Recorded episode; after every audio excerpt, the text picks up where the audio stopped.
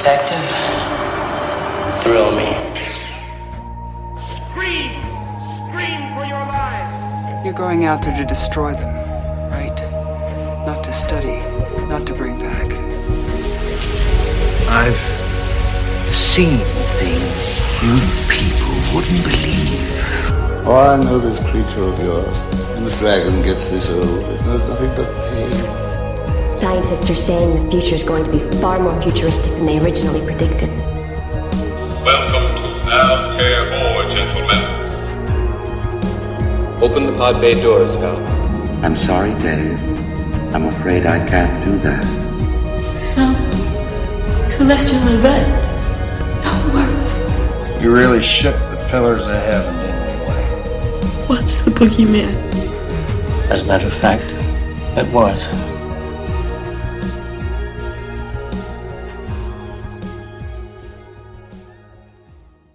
Hello, everyone, and welcome back to the Phantom Galaxy podcast, the crossroads where science fiction, fantasy, and horror meet.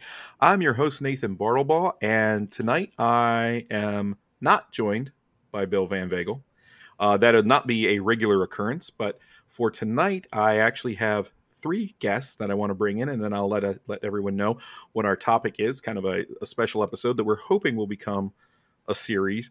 And uh, tonight, I have Dave Roy, uh, who is also from Canada, like Bill, and he is the host of the Great Fright North podcast. And uh, Dave, how are you doing tonight? I'm doing great. My other co host for tonight is Victor Rodriguez, who's also been on the show before. He's author of the anthology collection, The Sound of Fear. And you actually have a podcast that's, that you also narrate some of your stories and talk about them. That's 100% right. Yeah. Uh, my friend Josh and I are doing a podcast called Inside the Sound of Fear. Every episode, I do a reading of one of my stories in the book, and then Josh interviews me about the story, uh, what my inspirational sources were, stuff like that. And um, yeah, episodes are up on Spotify, Apple Podcasts, wherever you download stuff. And um, we got the final six coming probably in the next month or two. So yeah, it's been a lot of fun. Subbing in for Bill tonight, I was told to let this person know that they have been dubbed uh, his Jay Leno, or actually he then downgraded and said no, Andy Richter. But we we have Tommy Wood from the Real Talk podcast who's joining us tonight, and uh, Bill said that the only spec- uh, the only stipulation is that you have to, according to our imaginary Tubi agreement, mention Tubi at least seven times during this episode, the same way that Bill would if he were here. Nathan, I'm so glad to be here. Thanks so much, Nathan. Appreciate having me on. Uh, yeah, I am going to talk about Tubi a whole lot. Uh, it's in my contract with you guys, and you know, talking with Bill a lot. I'm really starting to warm up to Tubi, so I might be becoming a Tubi guy. But so happy to join everybody. It's great to be on with Victor, Dave. Nice to meet you guys. Yes, and then so yeah, so tonight's episode is the X Files. We're going to discuss season one of the X Files, and uh, it's funny because this is we were just talking about how this has been sort of a developing thing over the summer. I was talking to Dave, and we were talking about oh, we should do an episode for the X Files, which we planned, and then due to schedules and stuff, we didn't quite get a chance to do it. And then Victor approached me and said, oh, you know, it'd be cool could we do the X Files? It's like, well, I have Dave over here. Let's do it together. And then we posted this uh, on Facebook that this was going on about an hour or so ago. And then Tommy contacted me about within that time frame and was like, oh, if you ever do another X Files episode, let me know. And I said, well, you know, there's still time to get in on this one. So he was very diligent because I believe he's watched about three quarters of the pilot. But from what I understand, Tommy uh, has already seen all of these episodes multiple times in the past. So I, everybody who's involved, I think, is a big fan of the show, as am I. So tonight uh, we're going to talk about season one. I do want to say up front, we aren't probably going to go into extraordinary detail where we spoil every element, but mm-hmm. this is going to be a spoiler episode. So if you are really looking to kind of watch these episodes fresh, I would say do that before you listen. Uh, again, we're not probably going to go beat by beat, but as we talk about some of these episodes and as we talk about the overarching storyline of the X Files, there will be big events that happen even in this first season that would affect your viewing if you're somebody who wants to go into it cold. So I just want to put that up front. But then uh, the way we're going to handle this is we're going to go around and give our our feeling, general feelings about the show when it first came out, specifically season one, and what it was like when it entered the sort of TV landscape at the time. and then we're going to uh, go around and talk about uh, each of us picked three episodes. Tommy just joined, so Tommy's going to share the pilot, but then he will also share his thoughts on the episodes that we've all picked. And we're going to share our three favorite. We kind of, so that we weren't all doing the same one, we tried to make sure that we had nine different episodes. But I think these represent, for the most part, the ones that we think are some of the strongest episodes of the season. And then uh, after that, we'll discuss our general thoughts about the story arc for season one and share a couple things like maybe some of our least favorite episodes or favorite appearances in the show, things like that. So, just to kind of get this started, uh, my my very basic general thoughts and, and and give you an idea for the show when it first came out. It's it's hard to believe how long it's been. You know, I mean, it, first off, it's been off the air for several years. In fact, even the reboot from a few years ago, it's now been a couple years since that aired. 1993, in, in September of 93 was when the show actually aired. Now, I find I'm finding different dates for when the pilot aired. Uh, do you guys do you guys know anything about that? When the I, I feel like I saw I the September pilot 10. September 10th was that the first time because I feel like I saw the pilot before the show really started running, and I know back in the day particularly with things like um, with uh, Fox and other uh, stations, sometimes they would develop a pilot for a show and air it, and then you might not see anything from it again for a little bit of time. So I wasn't certain if this happened like that well, or that it did air pretty close to the release date.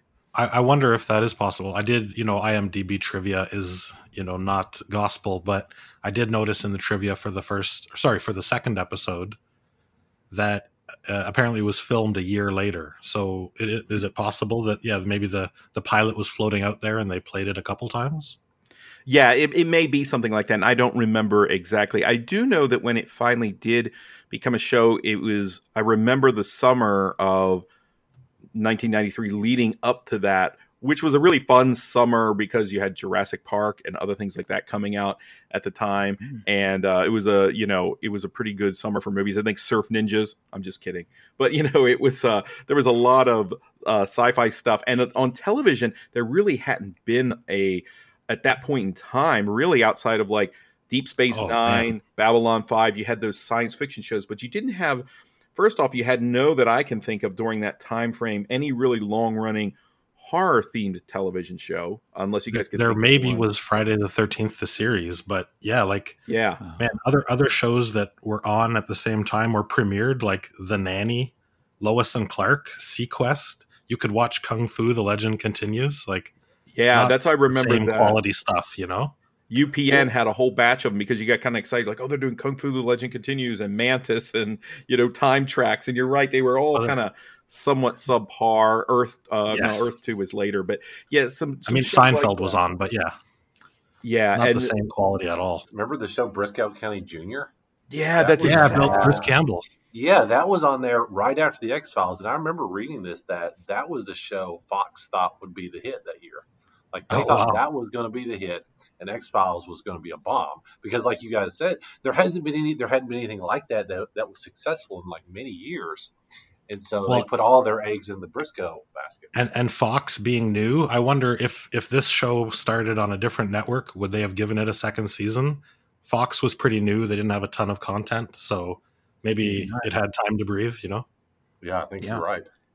And I mean, for the record, I, I think that uh, Brisco County Jr. was uh, an awesome show. I, I remember being most into watching that on I guess it started maybe Sundays or Fridays. I forget which, but I know it switched to the other after a while.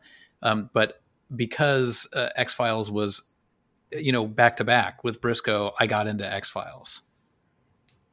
Yes, that's exactly right. That. In fact, I I had never seen actually the uh, the Evil Dead movies when I was younger, so I had gone with my uh, dad to the theater like in the fall in the winter i guess of 93 and we went to like a discount theater and saw army of darkness and i was like this is amazing and over the summer i'd found evil dead yes. and so then i'm like I, am hearing about this Brisco County Junior show, not aware that Bruce Campbell's in it, or you know, I have a basic idea that Bruce Campbell's done these movies, but not not a lot else. I know I've seen him in other things, but and then to turn this show on, and that's the one I was excited for. You're right; they put all the money into Brisco. It was kind of like a throwback to the Wild Wild West, uh, the, the you know the the old TV series, and then uh-huh. watching it that's the one I tuned in for because it did air first. It was on at eight, and they started running it on Friday nights. I think they did. They aired the pilot a couple times, Victor, like you said, like on Sundays and other places, and then they moved it to. Mm.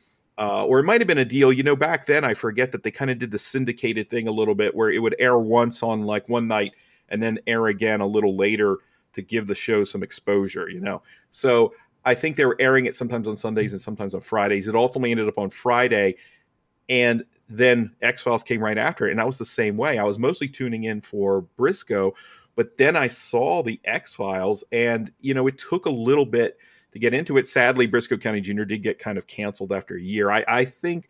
I, I don't know if it would have had legs. I would have loved to seen it go further because there's some interesting sci-fi stuff happening on that show too, even though largely it was comedy. Uh, yeah. Uh, well, I think the the cool thing about Brisco is is um, I mean, yeah, yeah, the high production values, great guest stars, and uh, excellent writing. I, I, think one of the guys that wrote and created Brisco went on to do Lost and a bunch of other stuff. Um, and uh, yeah, a western with uh, Bruce Campbell perfectly cast as the lead. Um, really kind of a self-aware is almost like an early buffy the vampire slayer except with a bigger budget almost and a western. Yeah and julius carry was great on that show. Yes yes julius carry was awesome.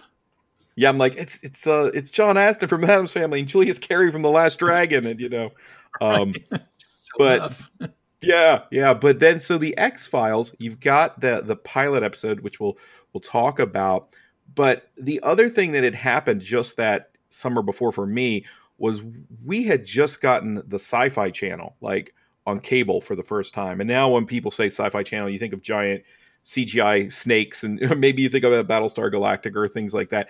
But when it first popped up, it had almost none of its own content. I don't know if you guys remember that. Like it was mostly just playing back episodes of all the old science fiction TV shows, which was actually kind of cool because you could turn it on and see the Incredible Hulk, and you could see Thunderbirds, and you know Space 1999, and all of these things. And then they also ran, and I had I had seen the old TV movie years ago, but I had never seen Kolchak the Night Stalker. So hmm. it was kind of fortuitous that I saw that summer. I got hooked into Kolchak the Night Stalker, unaware that the X Files was coming, and then to know that Chris Carter his kind of primary inspiration or his template even and you can kind of see that was kolchak the night stalker when he goes into the x files so um, i think i was kind of perfectly primed for it i just didn't even know it was really coming. So um, my initial thoughts were wow and it, it, was hitting all these little boxes like all the alien stuff all the like cryptozoological oh, yeah. stuff that goes on it, it, and the paranormal stuff. It was i felt like we had only seen this stuff like tinkered with a little bit on television you hardly ever saw this. I, I don't remember how I hooked on. I feel like I saw the pilot first, but you know how it starts. Uh, I think it says something about this being based on true events. That's uh, that's kind of what hooked me. Like like you say, you didn't see this stuff. The closest you could get, you know, I, I was the kind of kid that was trying to order those Time Life books, the paranormal books, because there was no internet. You if you were into aliens, um, what, what where were you finding research? How you know how are you talking to people? You were kind of an obscure nerd. Mm-hmm. Yeah, like my mom didn't know what Area 51 was when this show came out, so it, it was just I thought it was for me. You know, it was just feeding right right into the things I was into big time as a as a well, I was 17 when this came out. Yeah, man, same. I, like I wasn't much older uh, just um, I had just moved out of my parents' house and uh, had my own apartment. My roommate was also into sci-fi, and I wasn't particularly into UFOs, but um, I was willing to give the show a chance, and um, I really got into it. I I, I think that uh, you know when we talk about the pilot, I'll I'll tell you why, but um, yeah, I I think that they really they really nailed the um, the the feel of where people that like uh, nerdy stuff like myself um, could go every week to uh, see some fiction based on it. Yeah, when really nerdy stuff was that was uh, you you were kind of in the minority back then as a nerd. The uh, I was I was just thinking when when the date of the show came up, 93. That's almost 30 years ago now.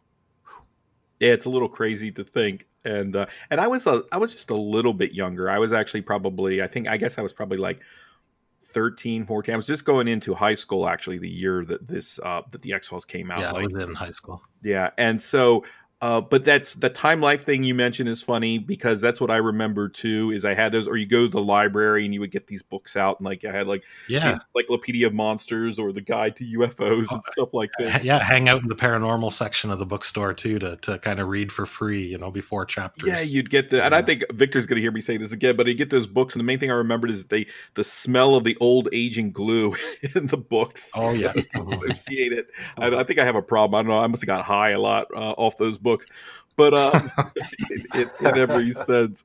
But so eh, you're right, and the two places I Fox though, if you remember, Fox would sort of like it, it- in the years before this, they would flirt with that a little with like Alien Autopsy. Do you remember that? And like, or they'd have Was those. them? Yeah, I think Fox, and that that actually might have been after the X Files aired. But I remember they would do stuff like that, or you'd have those videos with the person, their entire face would be blurred out, or they'd be in the shadows, and they would make their voice sound like the teacher from Peanuts, you know, to protect Yes, their yes. identity.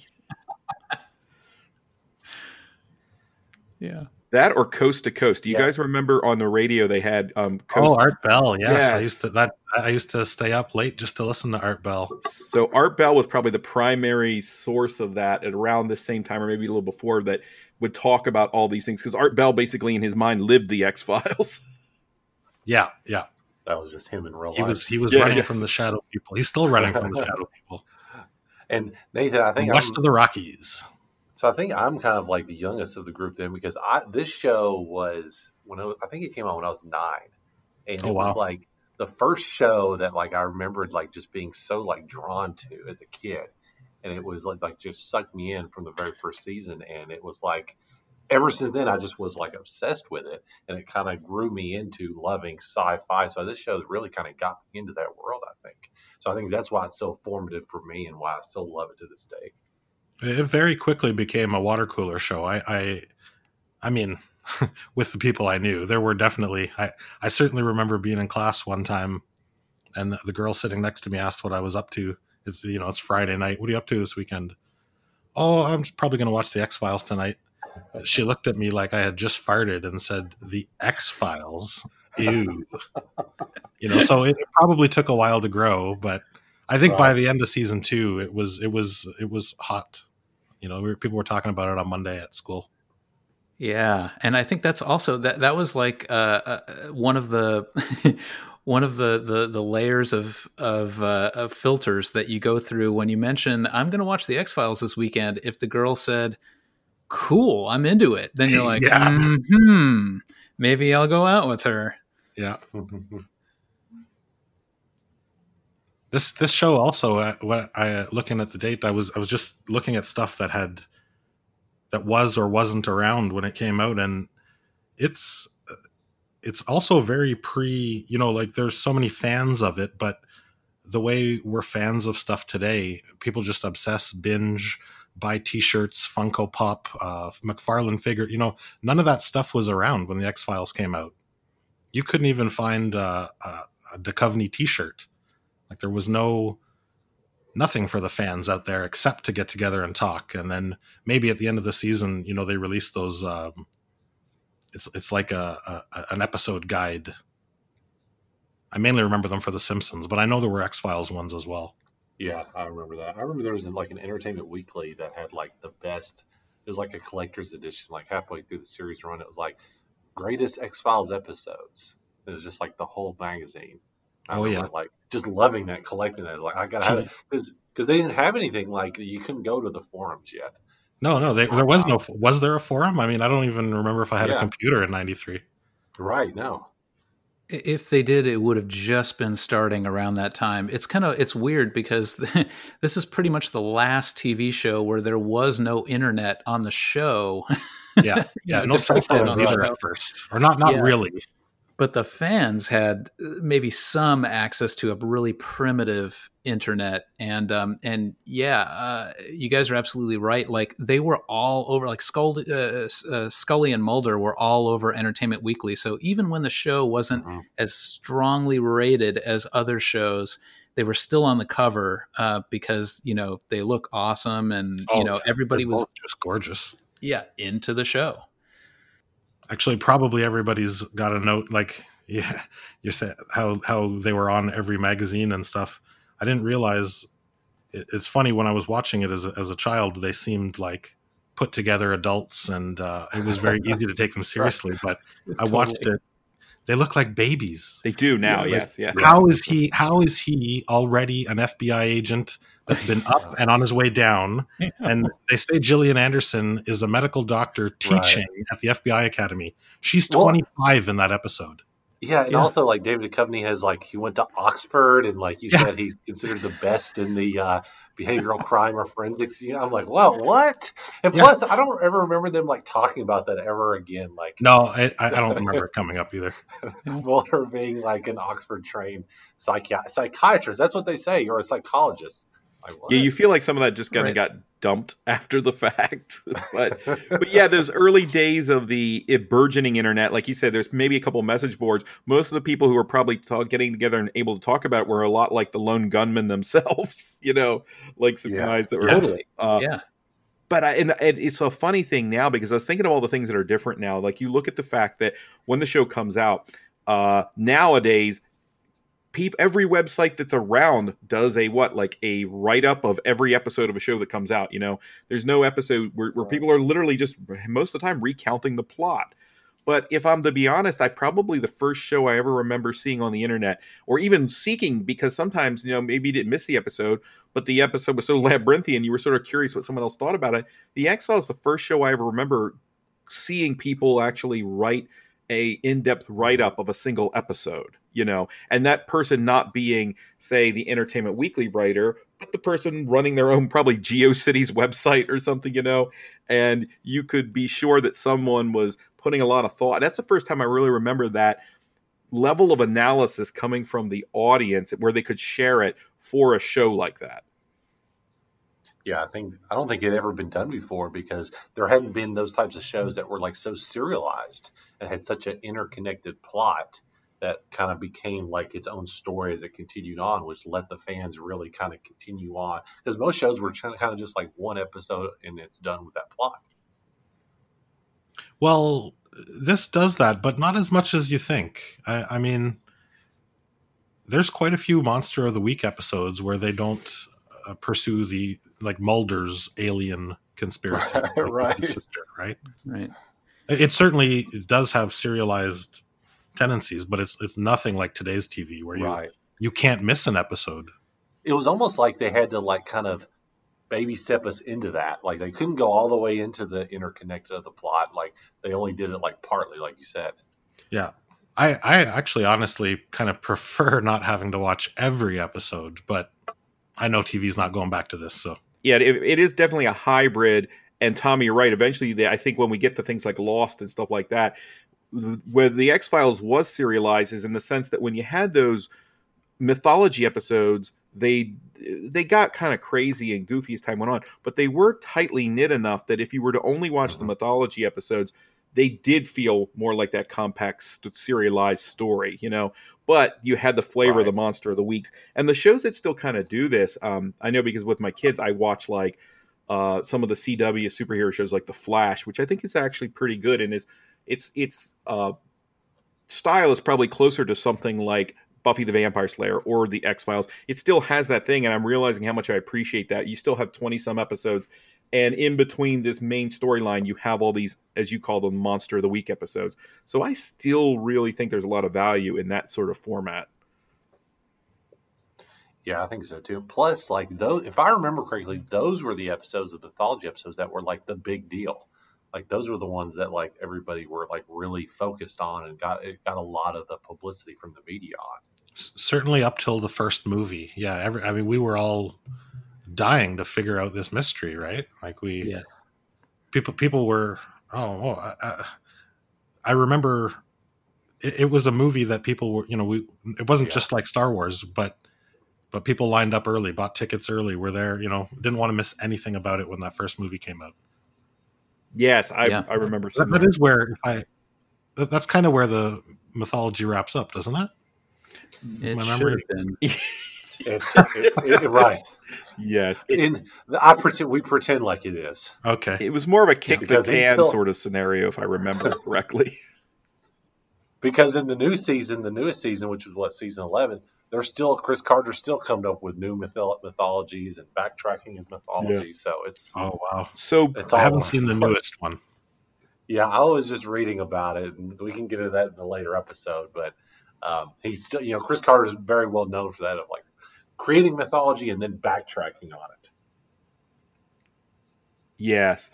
So what I thought we what would be good to I think do now is we can go ahead and discuss that pilot episode, which does air first, and it does feel having rewatched it, it does feel like, and I think you're right, Dave, that you can kind of see how it was filmed a little bit uh, ahead of the other one because it's not that they look a lot different, but it does feel just a little bit separate of, of a piece. I feel like because when you get to the Deep Throat episode, it almost feels like a now we're going to start the the series again in a sense like you know they they feel of a piece but i feel like either one could be the pilot episode if that makes sense and um Yes.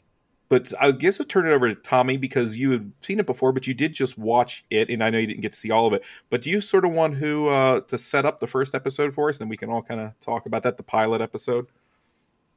Yeah, definitely. So the pilot episode, like I said, literally just watched really most of it, and of course, it introduces our two main characters, which are you know Fox Mulder and Dana Scully, and of course, it even features the cigarette smoking man in there and some of the reoccurring characters there, and it really kind of sets up who these characters are and the main plot of the show.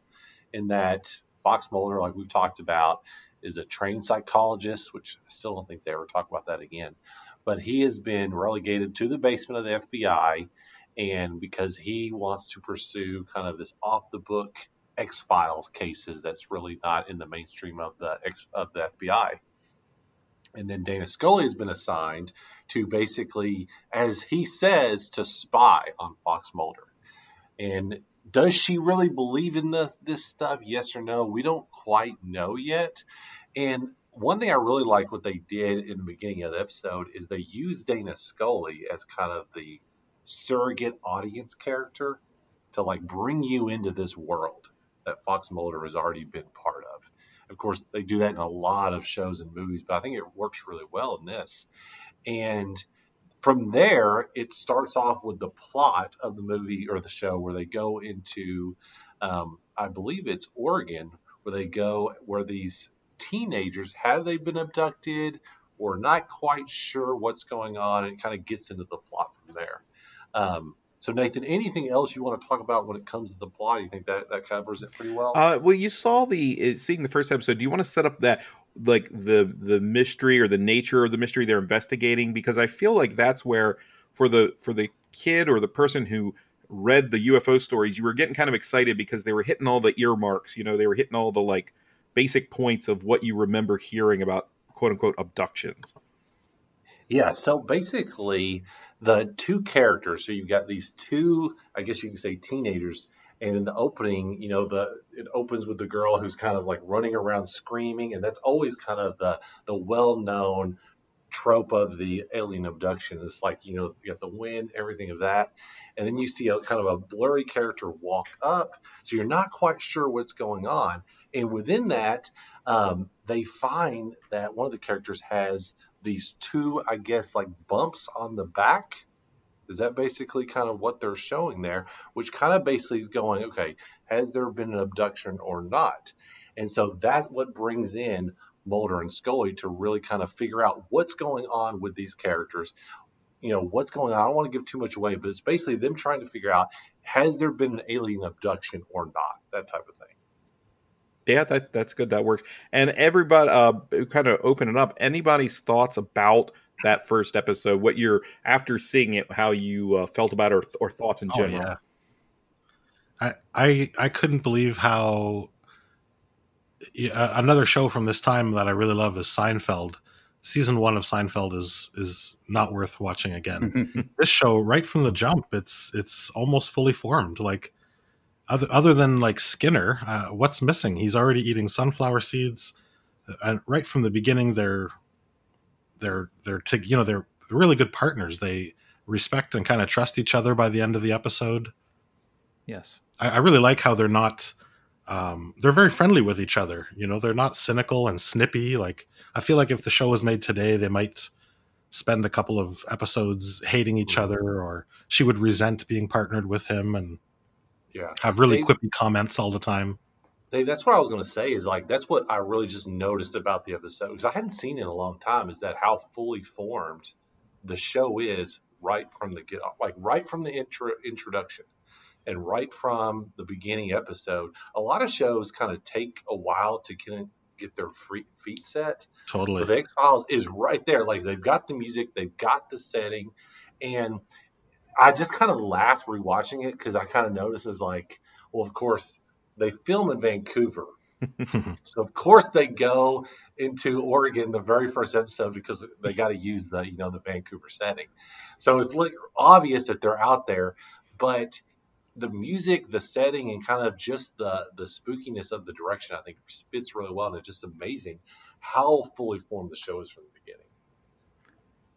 Yeah, absolutely. And totally agree with David. Uh, I mean, they, they got so much right in episode one. Clearly, Chris Carter, the creator and showrunner, was thinking about these characters for years before the show ever became reality. Because you got, yeah, the sunflower seeds. You can see the little crucifix on, um, uh, you know, uh, Scully's uh, around Scully's neck. Like all the stuff that comes into the show as important much later they already knew they already knew they were going to have it and i think it's mostly a testament to the to the two the two actors i mean they had such great chemistry from the very start and uh, they really nail it yeah They do. I love the uh, when she goes down to the basement. I I, I rewatched it. I, I was saying on online there yesterday. She knocks on the door, and he his Mulder's first line is, "Sorry, nobody down here but the FBI's most unwanted." and she kind of smiles and walks in. You know, good yeah, makes you think, like does he have a, a, a witty line for every time somebody knocks on the janitor comes to the door, and he's got something funny to say. Yeah, Yeah. I, I, no, it's all right. I'm I'm just checking your garbage, dude. well, the genius of that first. so yeah i, I Go ahead, Victor. You're fine. Oh no, I was just going to say. Um, no, I just I, I thought that uh, Silence of the Lambs probably was a style guide for these characters coming in, like the dynamic between. I mean, the the haircut and and the dynamic of Scully. Uh, coming in to see Mulder is kind of like Clarice, uh, you know, being overmatched by Lecter, and like Lecter's got like all these weird details, and she wants to know them, and uh, the dynamic between the two characters starts that way, but they quickly become absolute partners uh, Yeah. in this. Uh, but you know, anyway, just an observation. Well, and certainly in her look too, and and again the IMDb trivia for this one, yeah, it is it real? I don't know, but one of the one of the uh, quotes is that the producers and the executives wanted uh, the female character to be sexified a little. Could she be blonder, blonder, boobier, and leggier? And and Chris Carter says he really had to fight for his vision of, you know, uh, an honest uh, a woman. Like uh, she's a real person. She's not not a, not a doll. Well, Dave, they still had to throw in the underwear scene. I, I noted that. They Yeah, but it, I think it, I think it, it kind of earns it. I guess she didn't need to be in her underwear, but you can. You know, the studio was like, "This is going good, guys, but we really need that underwear scene Yeah, for it." Remember we talked Well, they about needed Can we get the Cinemax scene in here? Right. What they needed with yeah, they're like, like come on, uh, you, we can't pull David Duchovny from Red Shoe Diaries if he doesn't get to stand with a lady in her underwear. Oh yeah, yeah. oh yeah, yeah. But the on that funny show. thing being that the last time anyone had seen David Duchovny, he was wearing the heels and the mini skirt in Twin Peaks, but also an Twin FBI Peaks, agent. yeah. Yeah. And I don't remember him in yeah, that. well, I didn't either. and I was watching it, and all of a sudden, this uh, female agent kicks the door down and walks in, and then they, they zoom in on it, and it's David Duchovny. And at that point, he's not the female agent, but he's, uh, yeah. And they don't, and in the classic Lynch fashion, it's odd for a second, but he he stays that, you know, he's he comes in and out of scenes, and it's no big deal, you know. It's just that that's it.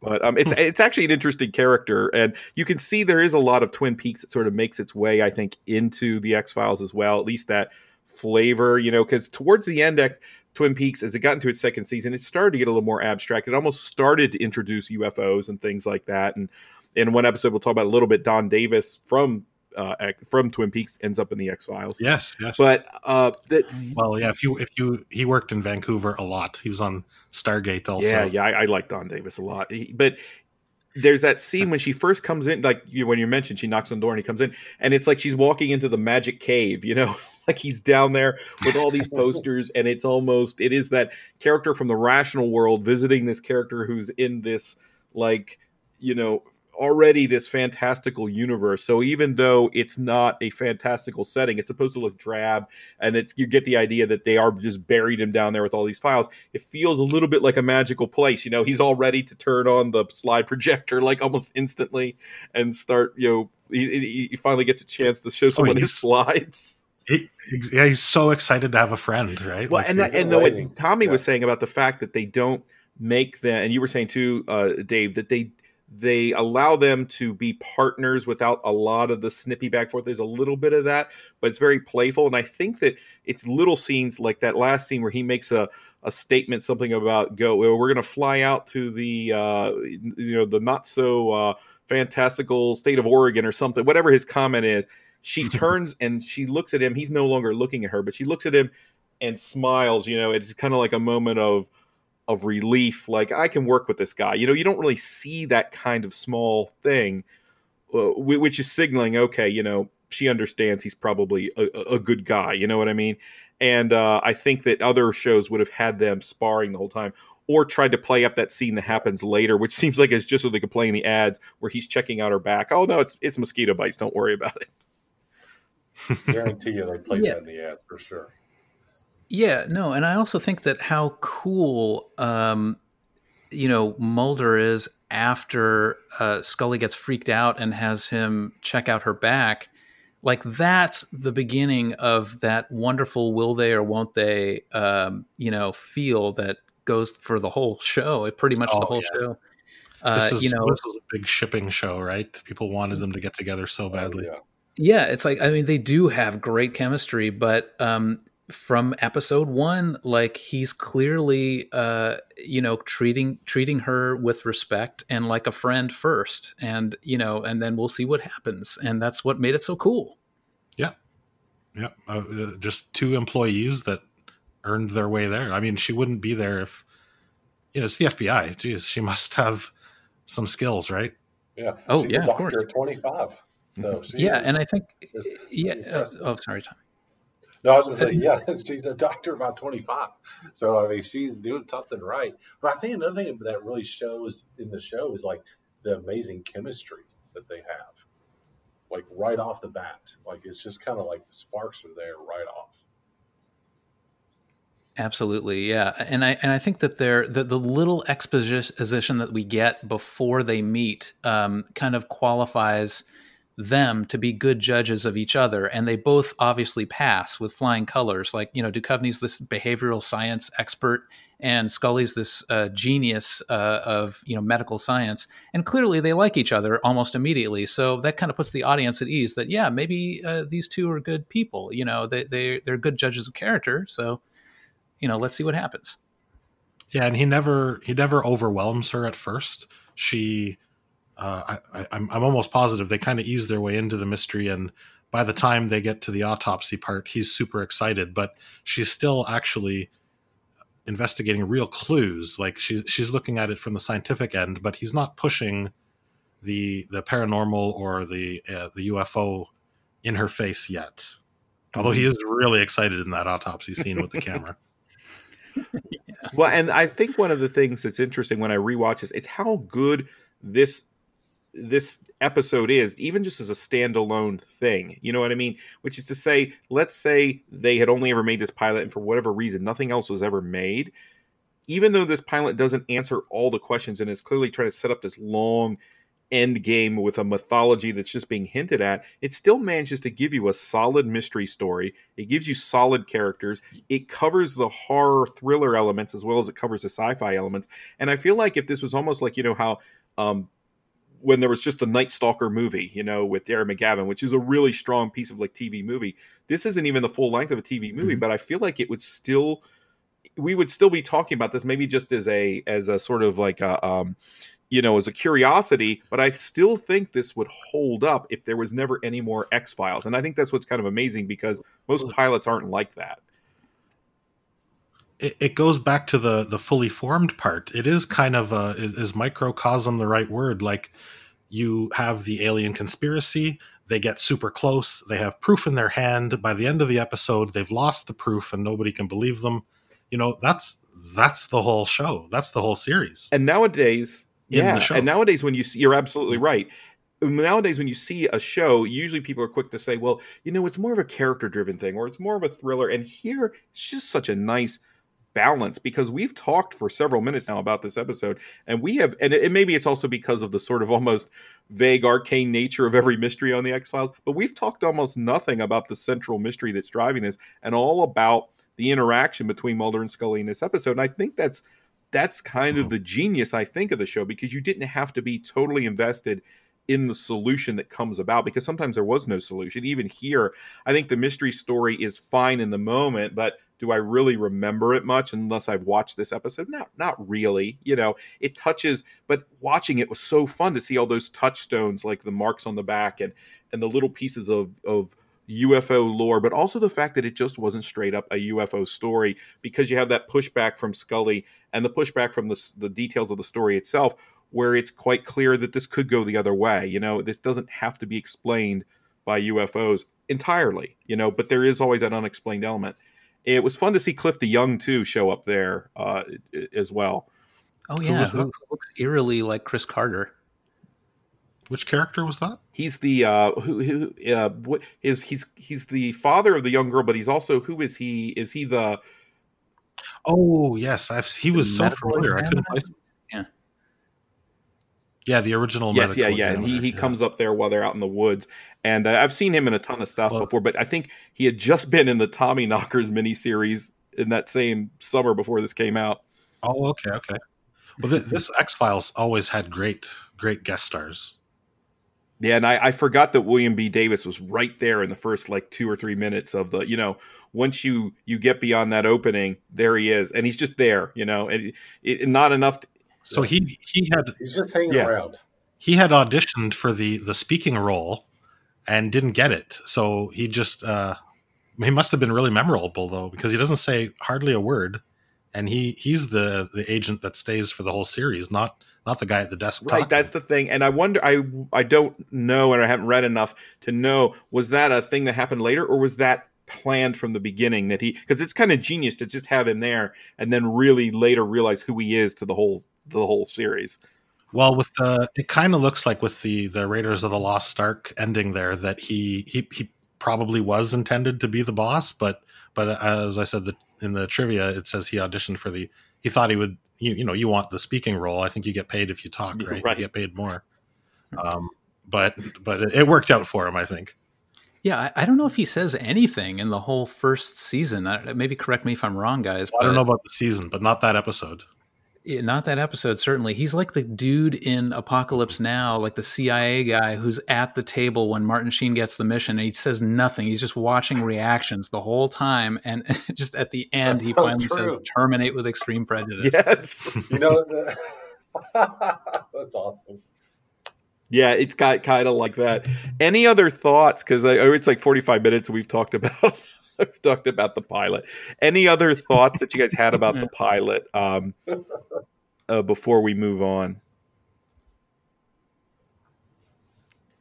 Okay, and so that that episode airs, and then uh, now we're going to start talking about the episodes that we picked, and we'll come back at the end and kind of talk about how this overarching mythology happens. Certainly, the pilot sets up this idea that we're going to be dealing with aliens, and we're going to be dealing with that government uh, deception, which was a huge thing. It, I do want to stop and say I, I meant to mention this. We were talking about the pilot. It's kind of funny and almost refreshing to think back to that time. I was thinking, remember when the biggest things we worried about was whether the government was hiding aliens from us. You know, when we had this idea that the government was a competent enough to have that level of subterfuge and that that would be the biggest thing, you know. And I, I'm just looking at the headlines at the same time as I'm as I'm googling some of the episodes. I'm looking at the real headlines and I'm thinking, man, I wish we were just learning that this was all an alien invasion, you know, colonization plot. Oh my god, I yeah, you guys have a lot going on down there. Not not that everybody doesn't, but there is. uh yeah, you guys are making headlines. It ain't, sure it ain't us year. guys. Can we go back to the alien? Well, sorry, the, the, the U.S. It, it's kind of weird. I was thinking about that also watching the show. You know, when it came out, '93. I, I, don't even remember who the president was, but this Clinton is a lot of been, the yeah. The whole basis of the show. Oh, Clinton. Okay, cool. The the whole the the the crux of the show is to distrust the government and the people in charge, right? Well, then then there was a large a big period there where that kind of ended after 9-11 and and um, you know ask the dixie chicks but being against the government is not a good idea but now mm-hmm. you guys have come back again and you're in a stage where the, the x files came back because the government seemed a little untrustworthy again right yes it always right. yeah it's a great point it always depends on which political party you're in i think the X Files is always in vogue with somebody. That's right. That's a good point. It is because so the man's always trying to get you, no matter who the man ends up being, or if it's a it's a I man at all. There is always yeah. a faction of that. Exactly. We appeal to everybody. Yeah. No. Yeah, no, I think you guys are right. Though it, it was a time in the United States where, um, you know, the sociological need for the other was turned inward at the government, not outward at uh, other societies. Like it was a time of of checking out and traveling and uh, you know adapting to new cultures um, and you know sort of trying to be assimilated by them. Um, but when you looked inward at what our own government was doing, we were still kind of reeling from the Nixon years at you know that uh, that sort of betrayal and and like yeah what are those government guys up to and you know that they're really they have their shit together enough to to be planning um, things you know behind behind curtains from us and uh, and revealing it uh, you know slowly over the course of decades like. decades right. decades yes yeah. That's a pretty well run bureaucracy like they, they know what they're well doing. that's it once i started working for the government and i realized like how i told people it's like guys it ain't like the x-files uh, we can't even get a new toilet seat. It's nothing. Yeah. but like, yeah. anyway, so I guess can you can you at least get caps for your pen? Yeah, you, you watch Thirty Rock. Can, can, you get caps for your pen? That all is much closer. Thirty Rock, and you get to Parks and Rec. All those, uh, you know, that kind of stuff is probably a little closer. But anyway, let's move on to episode two, which uh, uh, Dave you had picked as one of the episodes you wanted to talk about. Do you want to go ahead and set that episode up. It is certainly one that's very um, pivotal, I think, to particularly this first season, but to the X Files mythology as it moves forward. Oh yeah, yeah. So Deep Throat, I got uh, September seventeenth of '93 as an air date, and this one's directed by Daniel Sackheim, and I didn't see his name come up a ton in the rest of the series, but. So after being warned uh, not to investigate a certain avenue that that Mulder's interested in, he obviously decides he wants to investigate this situation where uh, in an air or an air force town, uh, kind of the base and town kind of run together. Uh, uh, pilots are coming home and they're not exactly the same, or they're very. They seem maybe uh, um, struck by PTSD. Their their their behavior is odd, and one of the pilot's wives has called the FBI to to have something done about it. She doesn't think it's actually her husband that's that's home with her. Um, so the age when the agents get to this town, they're basically starting to investigate UFOs for. Well, I guess it, no, they did sort of that in the pilot as well, but this one is is right up front. The the uh, they, as soon as they get into the diner, there's pictures of UFOs taken by some of the patrons and and townsfolk, and uh, it's it's kind of like Area 51 without saying it's Area 51. So the the guest in this episode, Jerry Hardin, he's Deep Throat, who turns out to be uh, a friend of Mulder's, an informant, and uh, someone. At, this point, you assume that is he's on Mulder's side. Uh, I'm not sure how it ends up by the very final episode, but we'll get there. And this this one, I, I thought it was really neat how it's it's obviously supposed to be Area 51. I forget what the town is actually called, but there's all kinds of these these super high tech aircraft that may or may not have been uh, built with alien technology. A couple times during the episode, you see pictures of them or them flying around at night.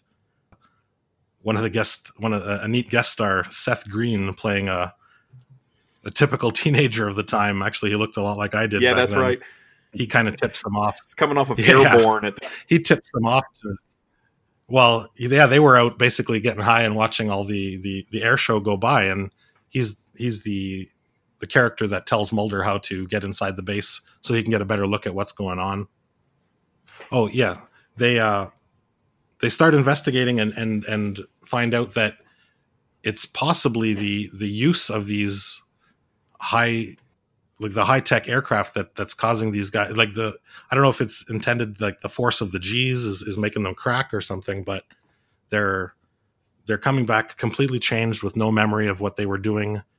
And it's possible that the government is even taking some of their memories away. Um, the more they start to investigate, they they uh, they run up against what might be what the men in black. They're they're not all necessarily dressed in black, but they constantly come up against forces trying to get them to stop investigating. Now, one time they're pulled over. Uh, two cars kind of rush up on them. They drag them out of the car, pull the film out of their cameras, and take all their notes. There's actually a really cool line here. They they punch Mulder in the side in the gut and tell him they better leave town or they will something about they assume the consequences of intense indiscretion. I don't even know what that means, but it's a good threat. And so as they they they uh geez i watched this a little while ago now. They during the investigation somehow mulder ends up getting captured by the government. He, he sneaks into the base on his own at night and he actually gets captured by the government. And these guys are way above the fbi so they don't really care what he's up to and he sort of has a few hours of his memory taken away uh, but this is also an interesting scene because Scully basically almost risks her life and her career to help get Mulder back. So she she's obviously formed a bond with him. They really trust each other. And by the end of this episode, they actually don't have any answers. I think what's interesting about this is we talked about how it's almost I feel like it really could be an alternate alternative pilot in a sense, right? The thing about the first the pilot is it was more focused on the alien mystery aspect, right? There's enough left in that show that there's the possibility of aliens. We do have some uh, human conspiracy going on, but that government level of the government controlling everything, it just seems more like the government sort of pushed Mulder down there because he's kind of nutty, right? The first episode is kind of leaving it up to that. And so we get to focus on the potential of the extraterrestrial mystery. There's a little bit of awe and wonder and close encounters ness to it, you know, uh, or even like communion. So there's all that. And that first episode is sort of like, here's the show where you get to uh, think about the aliens and about what would happen and the mysteries of the universe. And then episode two is the well, here's the guys that think it's all about the government, that the government's the one who's built these planes, the government's the one's trying to keep this down. And they make the case that, hey, this show could be just as interesting if it's only about the government, clandestine groups, and the subterfuge. And of course, the show turns out to be about both. But you could have a pilot for shows that could be very specifically about one thing or the other. It's interesting that it's like, here's your alien mystery, and here's the here's the version where it is the government. And of course, X Files finds a way to have its cake and eat it too with with that as it goes on. That that is how it ends, right? Yeah. The, some of these episodes, sorry, I watched a couple months ago, but in my notes I did have that. It it seemed like the the the government was running the show because the the wife that initially calls them in to help, she's kind of scared off by the end of the episode and doesn't even want to let them in the house, yeah. right? Mm-hmm. And then I do have written down too that uh, Deep Throat, Mulder asks him questions about what was going on, or oh yeah, if they're working with the government maybe to help build these aircraft, and he says to him, "Mister Mulder, they have been here for a long, long time." So he must, there must, yeah, there must, both of the the conspiracies must be in this episode. Sorry, the the pilot and Deep Throat, the first two episodes, I think are are almost like a complete movie, I, I, think that they have to be seen together because, um, like you guys were saying, they they introduce sort of the the basic dynamic between the two main characters and how they deal with going to a remote location and dealing with the local law enforcement. And they are, you know, as FBI agents, they have more clout than those guys. But then in the second episode, they meet government agents above them. And that's pretty much the dynamic of uh, that they have to, uh, you know, that uh, Mulder and Scully have to deal with for the entire series is you know there there are government parts below and above them, and they have to kind of manage that inner space uh, to get their work done. Um, but yeah, I, I loved in Deep Throat. I loved the uh, I love the name of the, the first dude that uh, is returned to his wife. Um, and you know Mrs. Budahas, like they keep saying it, and I'm just like, oh, Budahas, yeah. name. Yeah, and uh, last last comment i just wanted to say that um, this episode kind of reminded me now i know i'm going into left field here but it kind of reminded me of an episode from speed racer the cartoon from 1967 um, called the fastest car on earth. And it was basically the basic uh, gist of that episode was that there was this car that was so insanely fast that race drivers that would get in it would be driven insane by the speed and that, that's kind of what the government's doing with these uh, reassembled UFOs. Is like they're putting pilots, like regular Earth pilots, in them, and they're kind of going nuts. Uh, so really cool idea, and um, yeah, obviously it's a great setup for the rest of the series. Let's just make that a fact from here on out. just as Chris Carter was inspired by uh, Kolchak the Night Stalker, he was also inspired by Speed Racer for this specific episode. It's now canon. yeah. Yeah, right. Exactly. Hashtag Speed Racer X Files. I think, and I think just one comment I wanted to make, Dave. I think you mentioned it earlier was about how at the end they didn't really solve the case, and that I feel like you know that's kind of like an X Files hallmark. Like they almost oh. never solve the cases. Get get ready yeah. to be frustrated. yes, right. They never like. There's always like the bad guys always out there. The monster's still out there. Or they, you know. But I kind of I always liked that about it. It was like the mystery still out there to solve. So I thought that was a great point. Yeah, and it kind of makes you wonder like after several seasons, is it just because that's the show or is it because the bosses uh, of the two main characters like it that way? Like they they just want right. to know what's out there. They don't want these cases really solved. And these are the two best people to do it. Yeah, and you do kind of get that. Which the other interesting thing though is it is a lot uh, and I, I was noting that in these episodes, a lot of these episodes do deal with Mulder and or Scully getting captured, stuck somewhere for a while, eventually being released, and the government just disavowing it. And that's kind of the arc, you know, for the episode. Mulder spends as much time like locked away in a facility trying to get his phone call as he does almost anything else. Well, he's like he's like a dog with a bone then because he's just single minded. He he never, you know, after all his they're not failures. I mean, he does technically succeed. He knows the truth. He just never has the proof. He never, you know, is like, oh no, Miss Snuffleupagus was right here. You just missed him. He's always so close. yeah, and you do see that in some of the more humorous episodes. Sometimes so he'll be talking about something, and then the lake monster resurfaces like four feet from him after he leaves. right. yeah, yeah, that's a good one. But yeah, so and um, Tommy or anyone else, did you guys have any other thoughts about Deep Throat the, this episode specifically?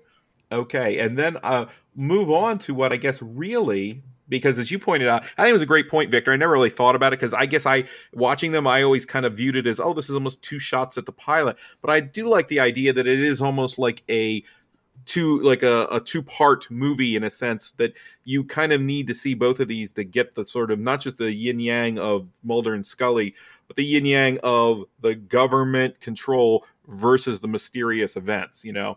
And it's well, and and I wanted to. No, you go ahead. Sorry, You're fine. Go ahead. I, I, wanted to talk about it because because uh, Deep Throat that is his first appearance, and he is so kind of important to uh, Mulder and the show. I thought it was it was uh, worth talking about, but I didn't actually till yeah till Victor pointed it out. It is basically like episode one and one A, right? Yeah, I, I, think in a sense it is, and it sets up. But at the end of those two episodes, you you feel like you now have the the basic uh, setup for what ends up being that main story. We talked about that mythology, and with that mythology set up, then you jump right into episode three, which is uh, the the one I'm going to talk about. uh, Squeeze, and it's funny how strong these first like you know we talked about the pilot strong and it's self-contained and then we have deep throat and it it furthers the world that they exist in and it furthers their relationship. And then you get to squeeze and i think this is where if you're anyone who has seen um, the dan curtis like the night stalker and the night strangler and then the eventual kolchak show this is the episode that probably is building most off of that concept this episode called squeeze where it is the first really monster of the week episode that you get and um, it's crazy how two things strike me how entirely weird it is as a concept and then uh, not just yeah. how weird it is m- effective and memorable it is as a as a thriller just as like a horror story it's really good harry longstreet's the director here and then you know you've got uh, Chris Carter's a writer here. Glenn Morgan is credited as a writer here. He goes on to write a lot of the episodes. He, I think, I do think he writes uh, some of the the better ones. And you still have a lot of great like interplay with Mulder and Scully, but you get and you get to see their characters um, defined. But it really is a kind of monster episode. It's scary, and it's also kind of silly when you think about it. But the basics but mm-hmm. it's it's one of the most memorable ones. Like Tooms is this is episode yeah. three, and Tooms is one of the most remembered villains of and the if you run. think if you're just describing it, it yep. sound it's completely kind of ludicrous. You know, they're they're called down into like yeah. Baltimore to where this. Uh, you got a, a guy in a, a, an office building who is found dead in his office, and there's this opening scene, and of course that that's that very '90s shabby looking office building, which is really what a lot of you know a lot of the, even the government buildings look like uh, down in Baltimore, and you see him he's inside and then you see those screws turning on the vent and you see the eyes through the vent. And just that imagery and that concept of here's a predator but it looks like a person and why is he in the vent? I mean that stuff is so incredibly creepy. And you can see early on this show doesn't have a it's got a a decent budget, but like you said, if you look at money on screen, that was happening more on Brisco County Jr. at that point. So they had to do a lot with kind of very little, and it's again where you can see that the same kind of things that they did with the Night Stalker. Uh, it was a little less successful on the television when it became just a TV series, but but trying to film this creature in such a way that it's going to freak you out, but knowing that we can only show you so much. So you've got this idea that there's a dead body and there's pieces of this body missing, and Mulder is looking into this, and Scully's looking into it with him as they start to peel back what's going on with this mystery.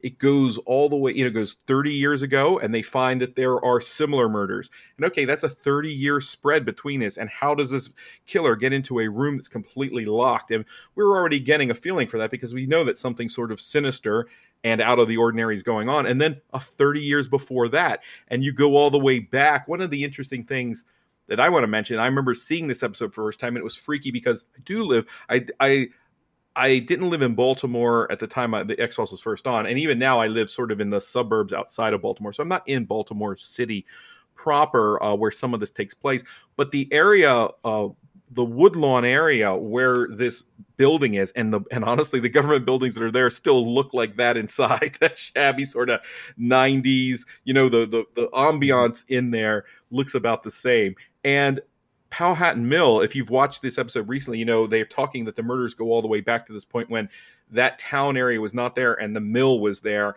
and the murders were happening in that area. That's exactly where my the where I work is located, where Powhatan Mill used to be, in an mm. office building like the one that Tooms infiltrates early on. So uh, when I went back and did my rewatch of this, uh, you know, several several years ago, after my wife and I got married, I was working in that building, and it was incredibly freaky, particularly if you ended up being working there after everybody had left. and all you imagine is Tooms crawling through the vent. So, interesting trivia aside, that added some creepiness to me. But they eventually do realize that this is, in some senses, a. This is what's interesting about the episode.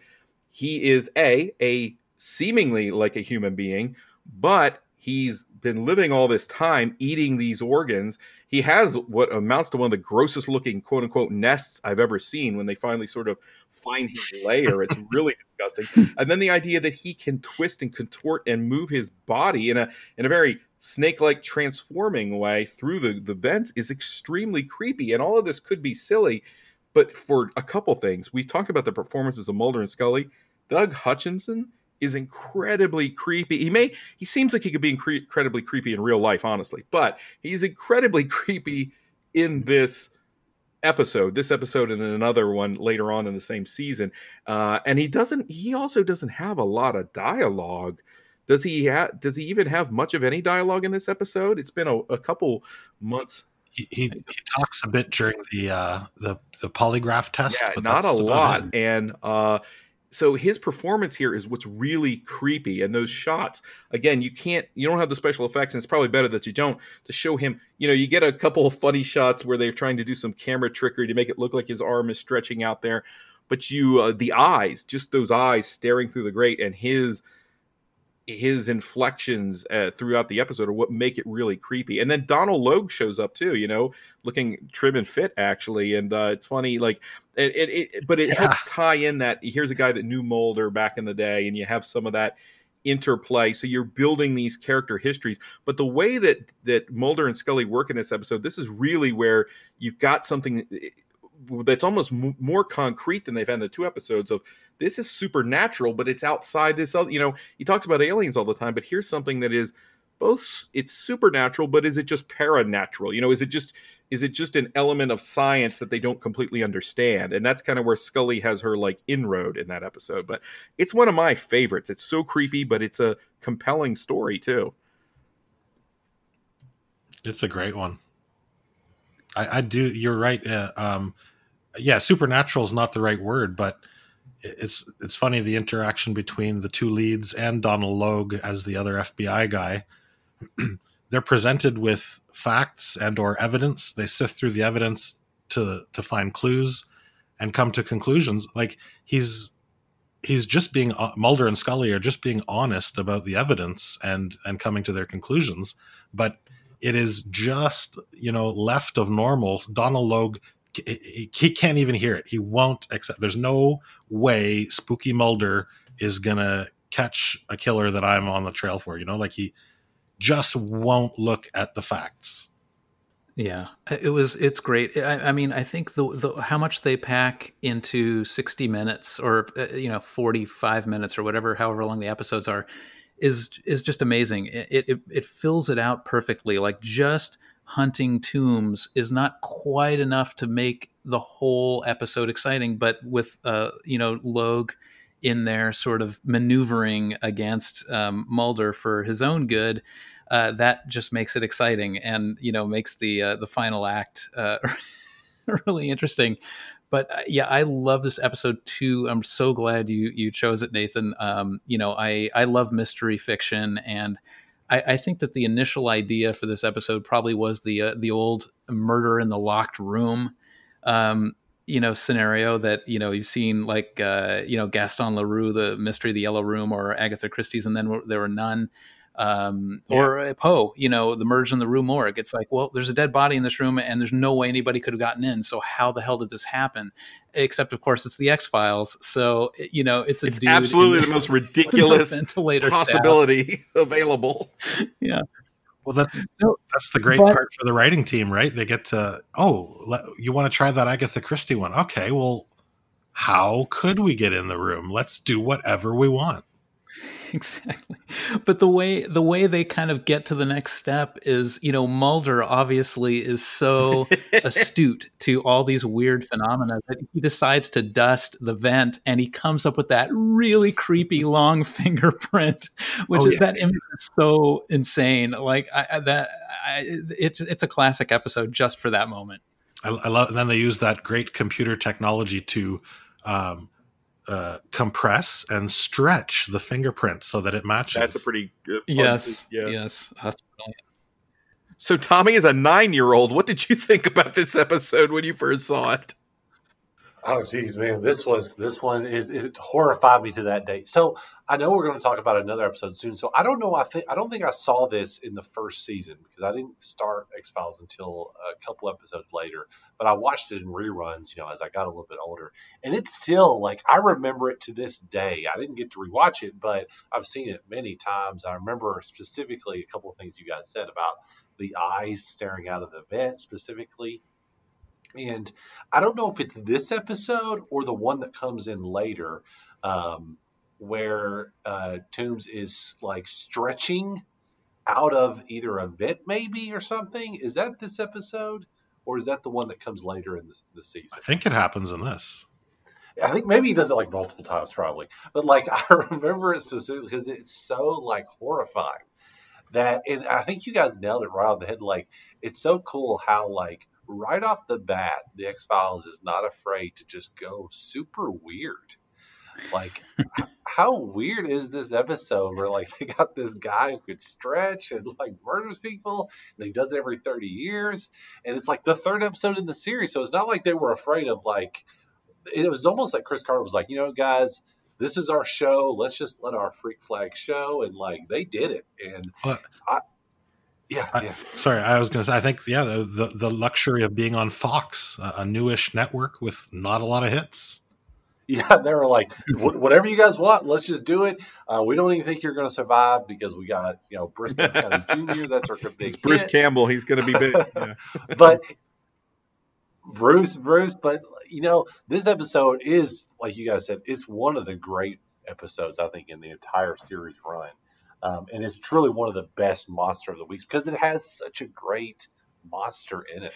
And I feel like what was so important that they do because they're dealing with this tried and true uh, UFO lore, right? So what happens in the first episode with the abductions and then the the marks, and then the second episode with the lights in the sky and the possible like government stealth planes, all of that is based off of very obvious and well, even at that point, well trod like existing lore and mythology. And here, this this creature and what he does is kind of a wholly original invention. His murders and these reappearing murders, they're things that we've kind of seen in the world of urban legends and stuff, but he's original. And so it kind of reinforces the idea that, yeah, we're going to give you some of the stuff you know, but we're not afraid to, we're, we, we, we haven't just given you a vampire or a werewolf right off the bat. Well, we'll save those a few episodes, you know, but we're going to give you this creation, which is a merger of those things. It does the same it fills the same spot the werewolf or the vampire would have and that was kind of one of the honestly the issues with the um, Kolchak series was that he ended up fighting some very by the number. You could say, oh, here's the witch, here's the werewolf. You know, it was not unlike Scooby Doo in that sense. The other thing is the, the weirdest thing. Here's what this reminded me of when I first saw it. And I, again, I'm just going into high school. When I saw this years ago, many, many years ago, when I was like in elementary school, and I remember reading, I think Beverly Cleary wrote a series of books about Ramona, you know, a little girl, and she has a big imagination. It's I know it's just so weird and such a deep cut, but she she would have these random uh, moments where she would be afraid of a boneless gorilla that would crawl through her vents and come out into her room. And it was supposed to be something silly in this little Ooh. book about a little girl that, you know, then I'm reading it and I'm freaked out because I'm imagining this boneless gorilla. And then later on to see Tooms, I'm like, it's the same, it's the same concept. See, it's, that's disturbing. yeah, that's pretty scary. I'm just picturing this black furry mass of muscle crawling towards me kind of angrily. Right, That's yeah, scary. exactly. so we can move on. Uh Victor, you're next. oh, uh, well, I wanted to talk about one of my favorite episodes from the first season, um, Fallen Angel. It's episode 10.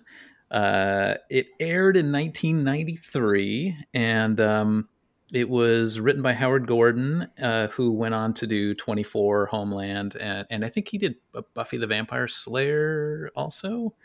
Um, but anyway, this guy knows genre fiction, and um, this is a UFO mythology episode where there is a crash of what is revealed to the viewer to be an alien spacecraft, or at least the military thinks it is.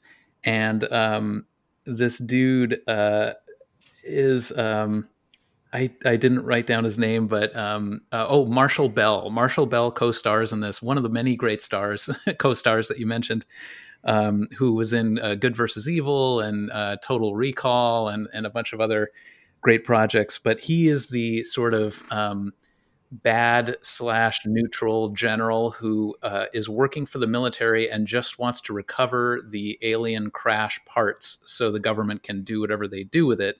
And of course, um, Mulder wants to find out the truth and uh, and and publicize it. So he goes to personally investigate the site, and once again, he is captured.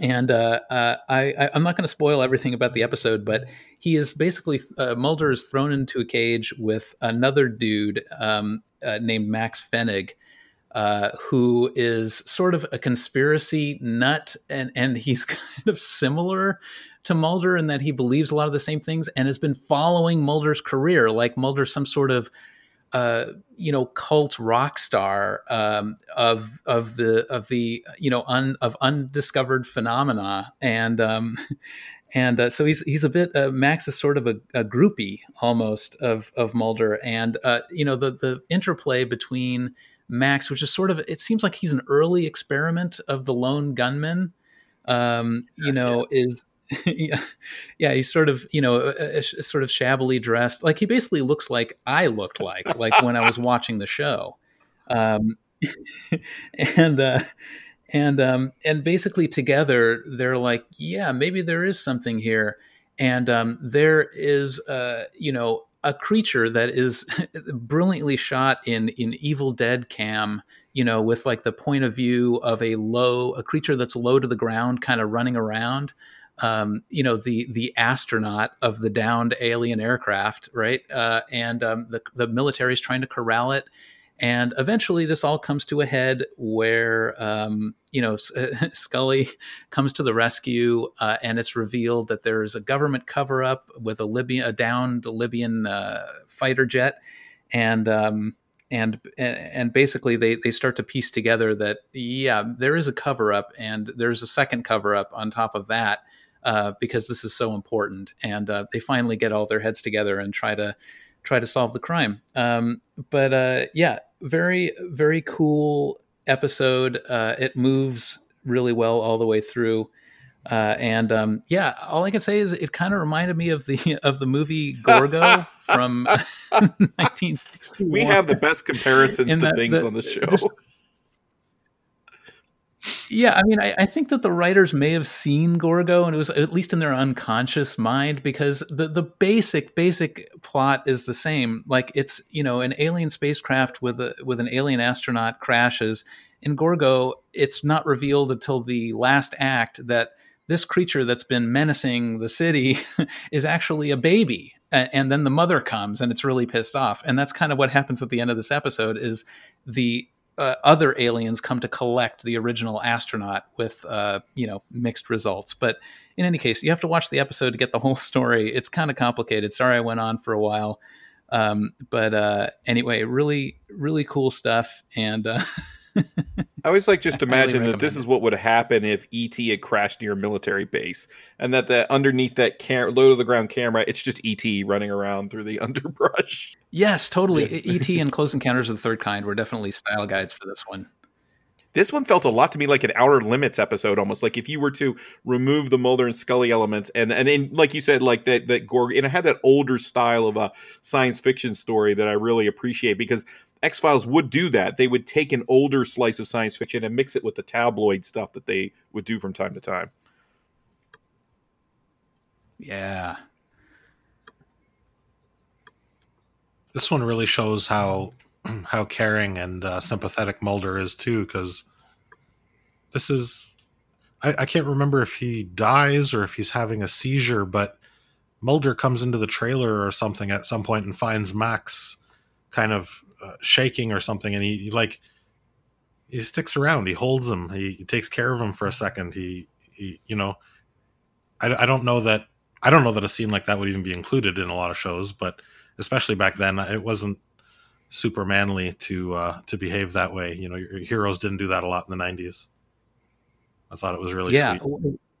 Yeah, no. One of the things that's so cool about Mulder is that he he is cynical and um, you know sort of hard edged against the government, but they keep showing you in episodes like like this, like you just described, that uh, he does have a heart and that he's really in this to help people, uh, and that's important. So one thing about the episode that I was just looking up because I hadn't I didn't get a chance to rewatch this one either, but I was jo- I was kind of thinking to myself I was laughing as I was looking at the plot. It talks about how Dana Scully comes in and talks about how they're going to shut down the X Files.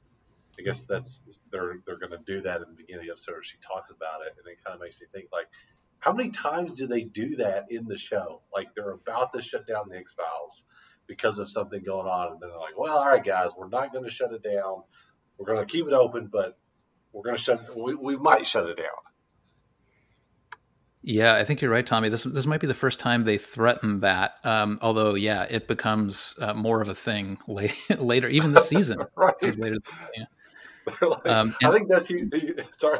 That's usually like a, a season finale. It's like, well, it's it's done. It's shut down. I think I think it was a season finale once. I I, I, I, I was gonna like say that happened more than once. I think right. Yeah. Oh, oh, and wow. I just wanted to say, yeah, last thing about Fallen Angel, I just wanted to say, um, yeah, the the composer, um, you know, uh, really played this card close to his vest. But um, there is a musical theme when the alien astronaut point of view is running around, uh, which is sounds kind of like a, a, submarine sonar. It's like bing bing, and he uses that again and again in in the series, at least in season one, um, whenever aliens are afoot. So oh, okay. uh, yeah, oh, wow. I loved that. That's, That's Mark Mark Snow who does the composing yeah. for this series. Mark he did all awesome. he did Millennium and the Lone Gunman as well.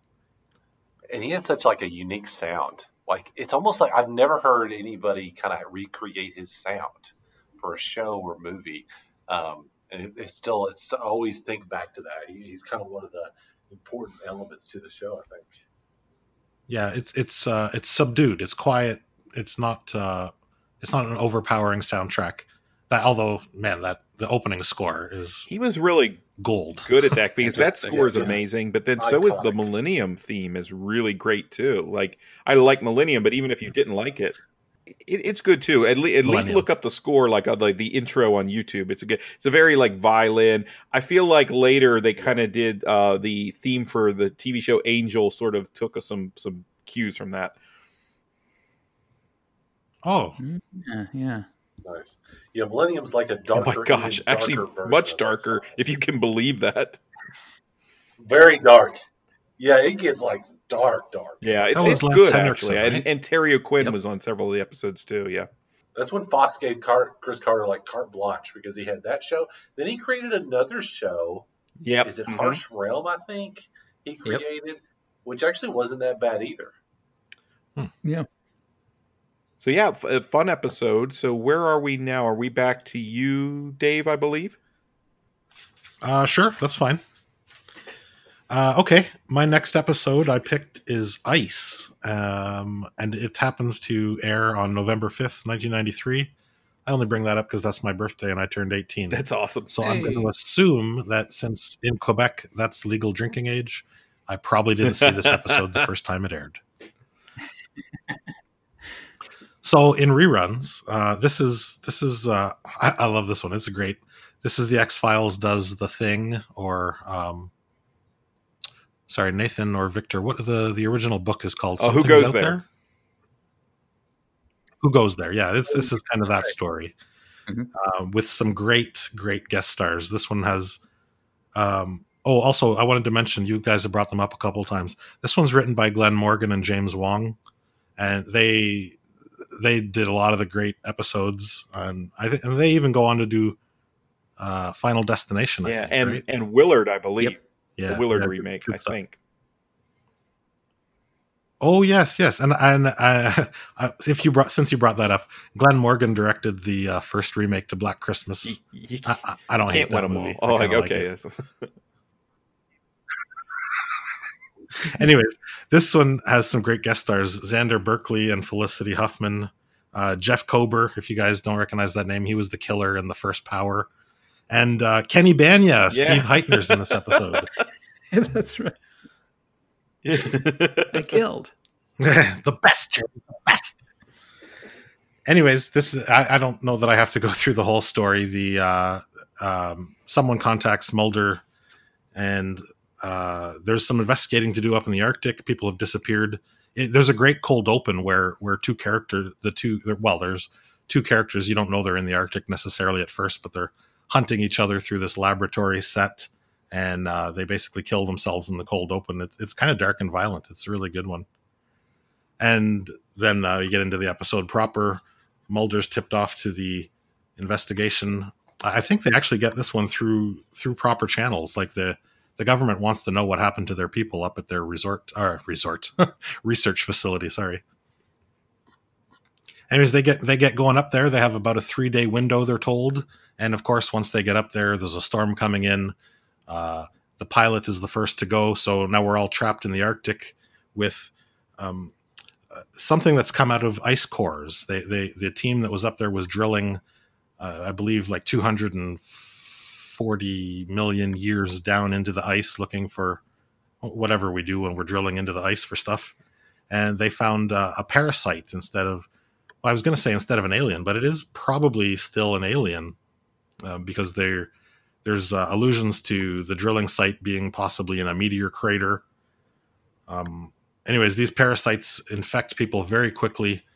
Just like in the thing, there's a dog that kind of starts it off, and this one is is is tight. It's tense. It's paranoid. Uh, all of the actors in this are are really good. It's um, it's it's a really good one. It's fun, tense. Yeah, I I, I like it a lot. Yeah, Dave, I just got to jump in here real quick because I know this was actually the very first episode I remember seeing. Oh wow! Um, yeah, on a Friday night, and I remember just kind of coming in, and, and I still remember this day that like it just hooked me because it was so different than like anything that you'd seen on like network TV. It was like scary, and you know it had such mood and tension. And I've rewatched it so many times. It's it's really one of my favorite episodes. Yeah, because like you yeah, like you guys said, it has the thing basic plot structure with the X Files twists onto it. And I was just looking it up, and of course, you mentioned that it has Glenn Morgan and James Wong who wrote it, who are kind of some of the the A team of the X Files, I consider. And then David Nutter directed it, who you know, who's really one of their great directors, and of course has gone on to direct Game of Thrones episodes, and he's a fantastic director now. And I think it would be hard pressed for anybody to watch this, even if they don't like you know science fiction or whatever and not enjoy this episode. Because it is so tight like you mentioned. Yeah. Th- this one could well uh, i guess television did that a lot. I mean th- these episodes can stand on their own but yeah I, I, think because the, the structure is kind of familiar especially to genre fans you could just pluck this episode out of the season and watch it as a little 45 minute movie without the rest of the series around it mm-hmm and it's kind of funny too. It's got a lot of humor in it. In the beginning, yeah, when they meet uh, Xander Berkeley is one of the scientists they meet at the airport, and he doesn't trust any. He wants to see everybody's ID.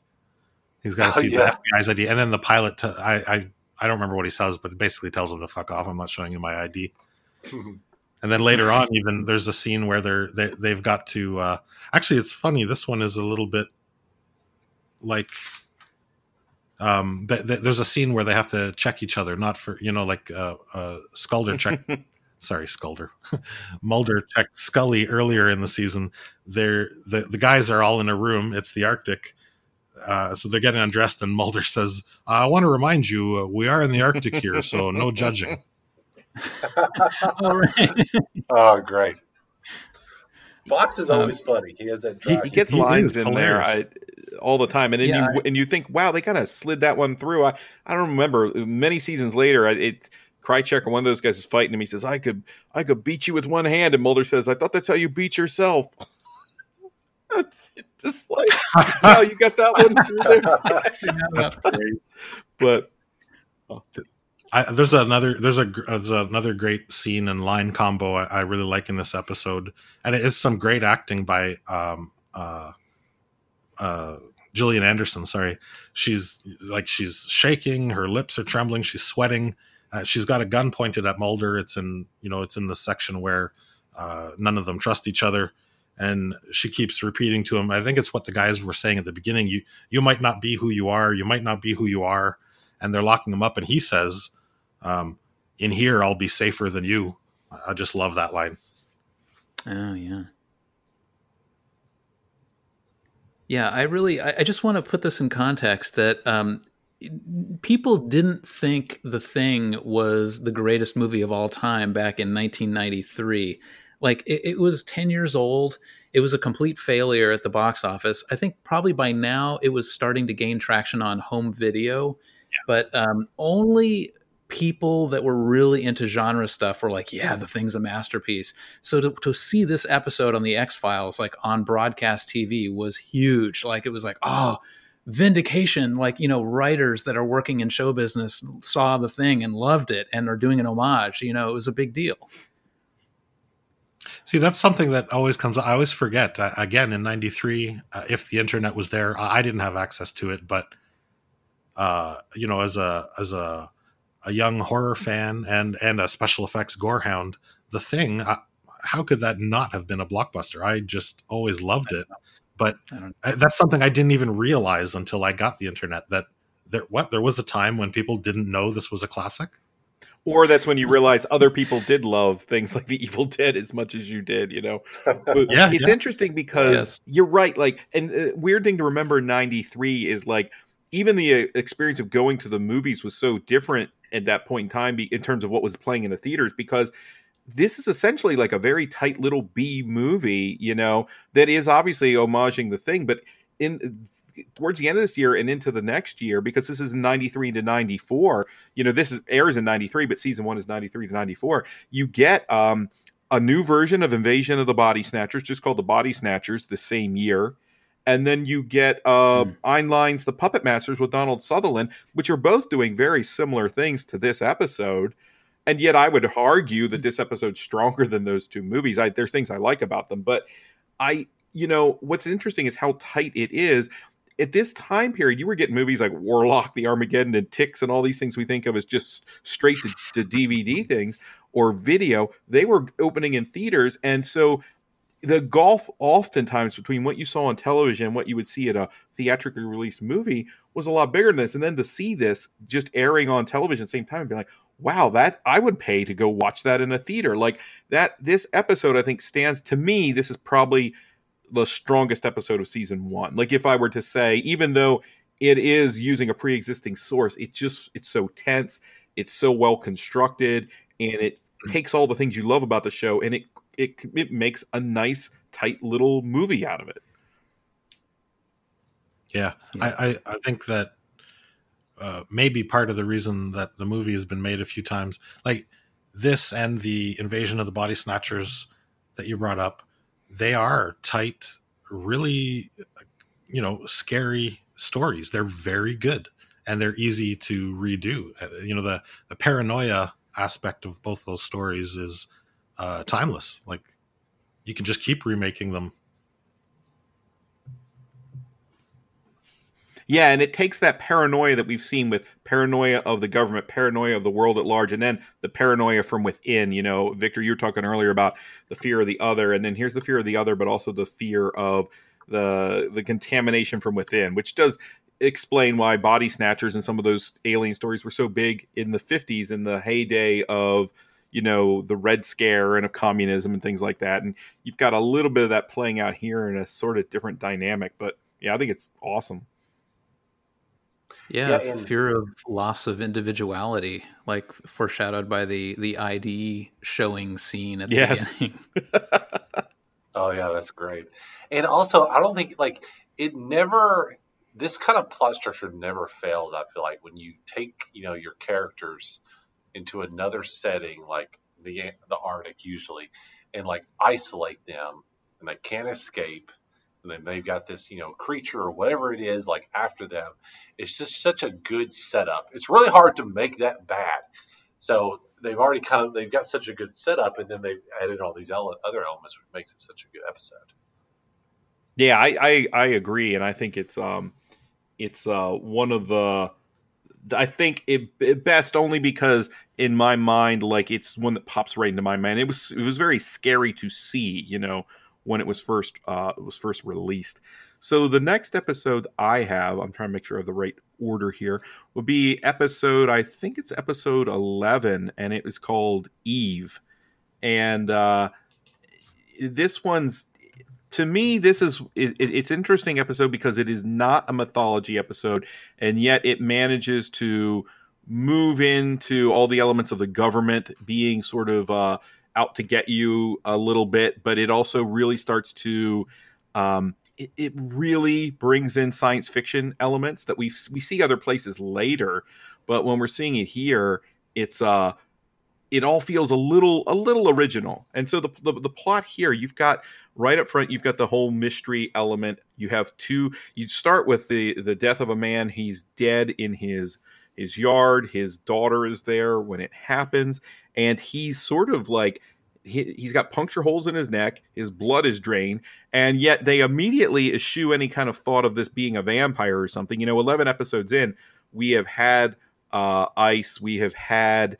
Uh, the Tooms and so we've seen that there are monsters and creatures that exist in this in this universe and they eschew that completely and they take it right to the cattle mutilations which i thought was interesting because initially seeing that his blood drained and the marks i didn't think cattle mutilation but then about a minute later there's mulder with his again he's got his handy dandy slideshow up and he's talking about the cattle mutilations. The one thing i want to mention i thought was a little odd is you know, the fact that Scully seems to not really know that there is this sort of uh, phenomena of the cattle mutilations, or at least it seems that way. She seems like she just learns about it in that moment, like she glances a paper. What says here? I mean, it just I feel like all the like UFO lore that you sort of heard leading up to that before the X Files ever aired, that the cattle mutilations were always sort of part of it, but but maybe not. It just seemed odd that she's seen all these things. She's been hanging with Mulder this long, and she's like, cattle mutilations. Tell me more but uh you know eh, but then it becomes apparent there's another person the same kind of death and happens and now this is 3000 miles apart and then the really weird kind of creepy thing is that they have identical daughters. Their daughters look exactly the same.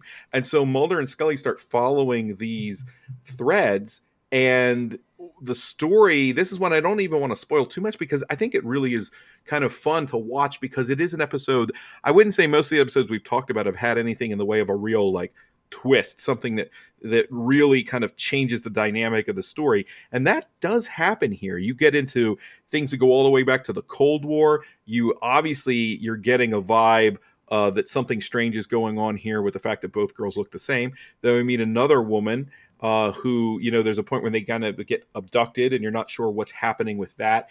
And where this goes and you have these the characters of the eves and, and and who the eves really are and i will point out too i didn't really real or not that i realized i think i knew but then had forgotten watching this again and it became clear when they started talking about different eves and you have a character who shows up and her name is eve six you know and then i realized oh this is the, the where the band you know the the rock band got their name the eve six so uh, yeah. th- that's kind of fun. But I think this is a really strong episode because it's very creepy.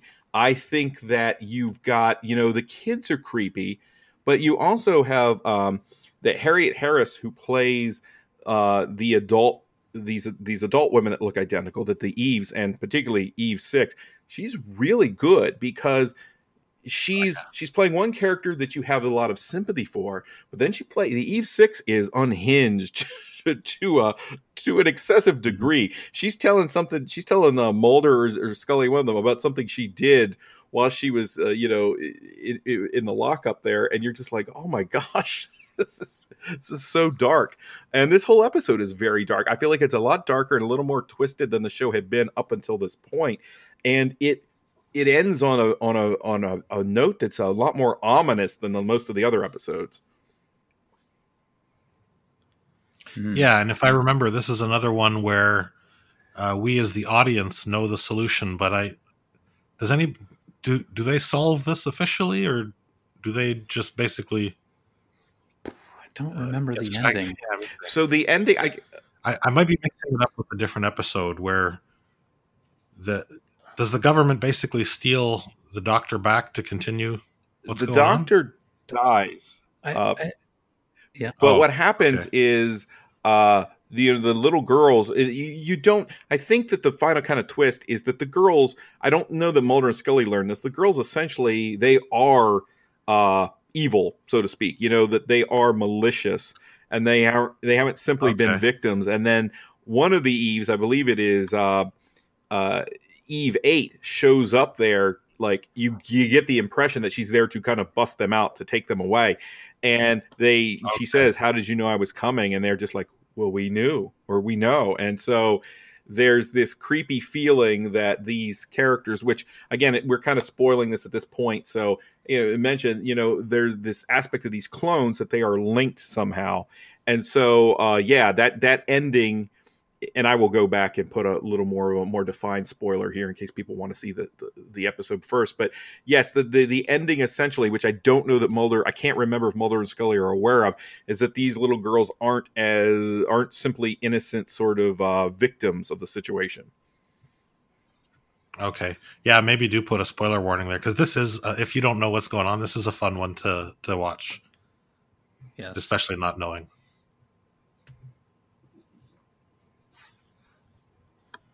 Yeah, it's one of the uh, one of my favorite episodes. Definitely. Well, I mean, all the all the episodes that we picked to to talk about today were, you know, th- those are definitely my top nine um, of the of season one. But uh, yeah, I just wanted to say for any fans of Frasier listening to the show, um, Harriet uh, Harris is uh, BB, the agent in in Frasier, who's awesome in that show. She she is. She's uh, she gets to you know chew a lot of scenery and be really big in Frasier and she does yes. it here again in a different way. So yes. I, I'm kind of I've only ever seen her. The only other thing I've ever seen her in is the Addams Family sequel, and uh, that's kind of too bad because she probably could have played a hell of a villain. Yeah, yeah, totally. yeah. She kind of does here a little bit. so, well, yeah, basically, but she could have, you know, she could have, she could have been scary in something. Yeah, definitely. Tommy, do you have any thoughts on this one? Do you remember this one? Well, you know, I'm trying to think. Actually, I don't know if I've seen this one. So the first season is probably the one that I haven't seen every one. I thought I did, but there's probably a few that I haven't. So I've not seen this one. Uh, you guys, yeah, sorry about that. Well, so oh. appreciate that. no, no, I'm joking. But it sounds really good, and I'm reading the reviews right now. It says it's really good. So I'm going to go back and watch this one. So I'm really glad you guys picked this because it's one of those that's like I don't think I would have thought about picking this one to, to watch or kind of review, but it's one of those that's kind of like flew under the radar. It sounds really excellent. Well, if, if you want to check it out too, and, and listeners out there, I watched my DVD, obviously, but uh, the whole series is on Amazon Prime. Oh, is it? And I'm not Perfect. sure. It's yes, funny. This happens to Bill and I a lot. I'm not sure if it's on Amazon. Yeah, yeah. Canada. I think you might be Canada lucky here. I'm not oh. certain though, because they were on Amazon Prime for a while. They may be. I do know though that they are on Hulu. That's where I was. I I think. Okay. You know, I think they're on Hulu they, right they now. definitely oh, are. They, that, that has to be right there.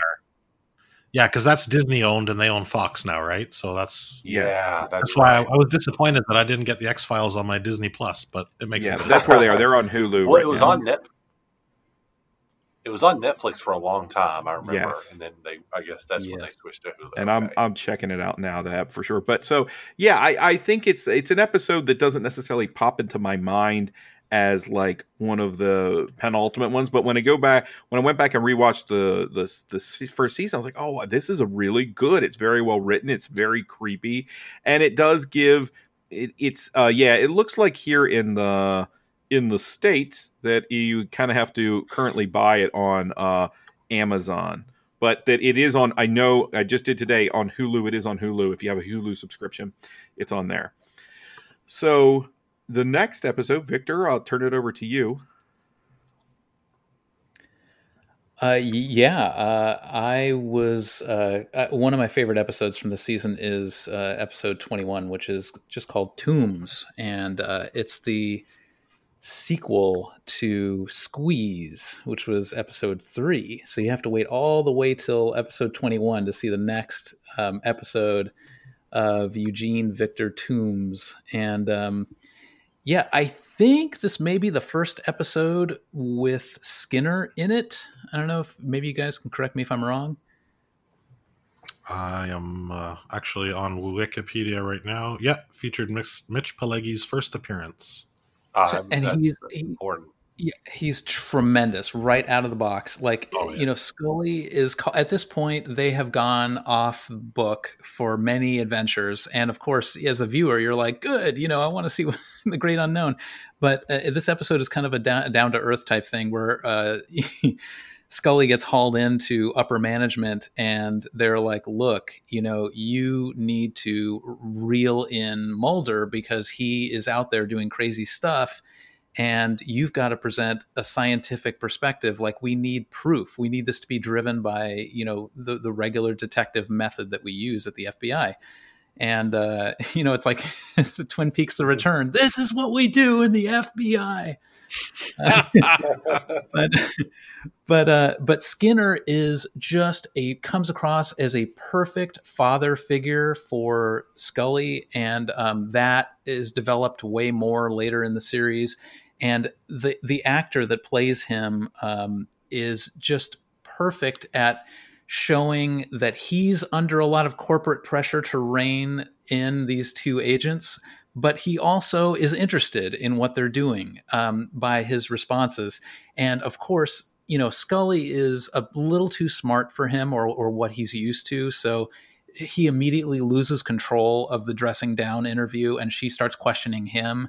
And eventually he ends it on, uh, you know, very uh, amicable terms. And uh, you know, sort of casts her into the world again. And this is the day that Tooms, who has been in an asylum this entire time since the Squeeze episode, is being released to the the, the cognizance of this uh, psychiatrist who thinks he knows what's best for for Tooms and everybody, and of course doesn't believe he's a, a non-human creature um, that uh, feeds on on people's livers every thirty years. Uh, but uh, in any case, the the fun begins when Tomb is released. Tooms is released to um, to to basically a foster home, and um, uh, man, this yeah, you guys were talking earlier about how Tooms is sort of a you know an amalgam of a werewolf and a vampire that's sort of been reimagined for the modern age. Uh, and this is totally the blueprint for Stephen King's Outsider. I, I mean, both of these episodes, but especially yes. Tooms, yeah. because the there is an old detective in um, in Tooms who was hunting the character Tooms years ago but now he's almost dead. Like he's in a wheelchair. He's uh, you know 70 80 years old. And um, scully and mulder talk to him um, with the evidence they have and they they all come to a consensus that yeah this is what's happening. Like this is a, an immortal creature that uh, that does this every 30 years. And uh, that's exactly what the premise is in the outsider uh, and the follow-up novella that i just read uh, by stephen king um, called uh, if it bleeds. Um, and that's exactly what happens. Like the, the the characters from the outsider come into contact with people that have been following the outsider for many years. And these guys are at the end of their lives but they're happy to finally come across some young people that believe that this creature exists um, but in any case I, am a huge fan of, of, the stephen king stories and of this x-files episode. So uh, there's a great line where uh, you know th- there's uh, the, the Tooms uh, hearing of you know whether he should be released again, and of course Mulder lays all the facts way too soon on the on the uh, the judges, and they uh, basically laugh him out of the the courtroom. And uh, he kind of wisecracks to Scully, "Do you think I should have worn the gray suit? You know, would they have believed me then?" And um, uh, later in the series, I know there's a point where they are threatening to dismantle the X Files once again, his bosses, and he actually is wearing a gray suit you know, proving that you know this is the important, the most important moment.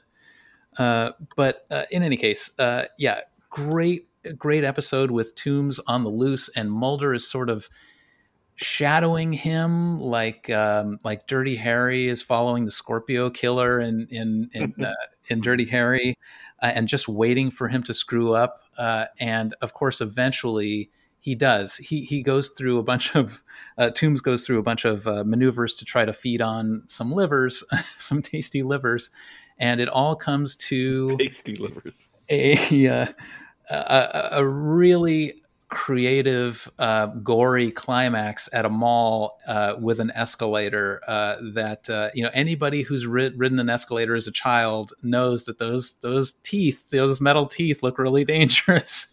Oh, my mom is still warning me against them. yes, and they prove why yeah. in this episode. There's whoever's a, on the other side of that escalator. It's basically they're looking at the Play-Doh play factory. You know when it comes up. Poor janitor yes, exactly. Um, so yeah, and th- this was uh, you guys mentioned these guys before, but um, yeah, I, I, think this is a uh, uh, a Glenn Morgan, James Wong uh, joint, and uh, yeah, the you can see like where the Final Destination, um, you know, creativity in the in the kills in that in that movie, sort of started in in these episodes. But in any case, one of the great great episodes, and highly recommend it. Yeah, I would just attest to everything you said there, Victor. That this is another excellent episode in the first season, and um, they brought their 18 once again because David Nutter directed that episode again. I think also, so mm. it really shows that you know I just think those are some of the best that they had producing those episodes. Another really interesting thing about this episode is that you know they do something they do this at least one other time i believe is that you know you have Tooms in the beginning of the season and then they bring them back at the end towards the end of the season and I wonder if that was like the plan from the get go with that character, or if they realized in the first episode, you know, with him in it, that he was such a good villain, they wanted to bring him back. But they do it again. I don't know if you all remember the episode Pusher, where the, the villain reads can can manipulate people's minds and mm-hmm. pushes them to commit like murder or whatever. They do that same thing where they bring him back again into kind of you know they don't kill him off in that episode, but they bring him back in a later episode. So I just think hmm. that's a really cool thing they did. Is like when they know they've got a really great villain, don't kill him off. Let's bring him back for another episode.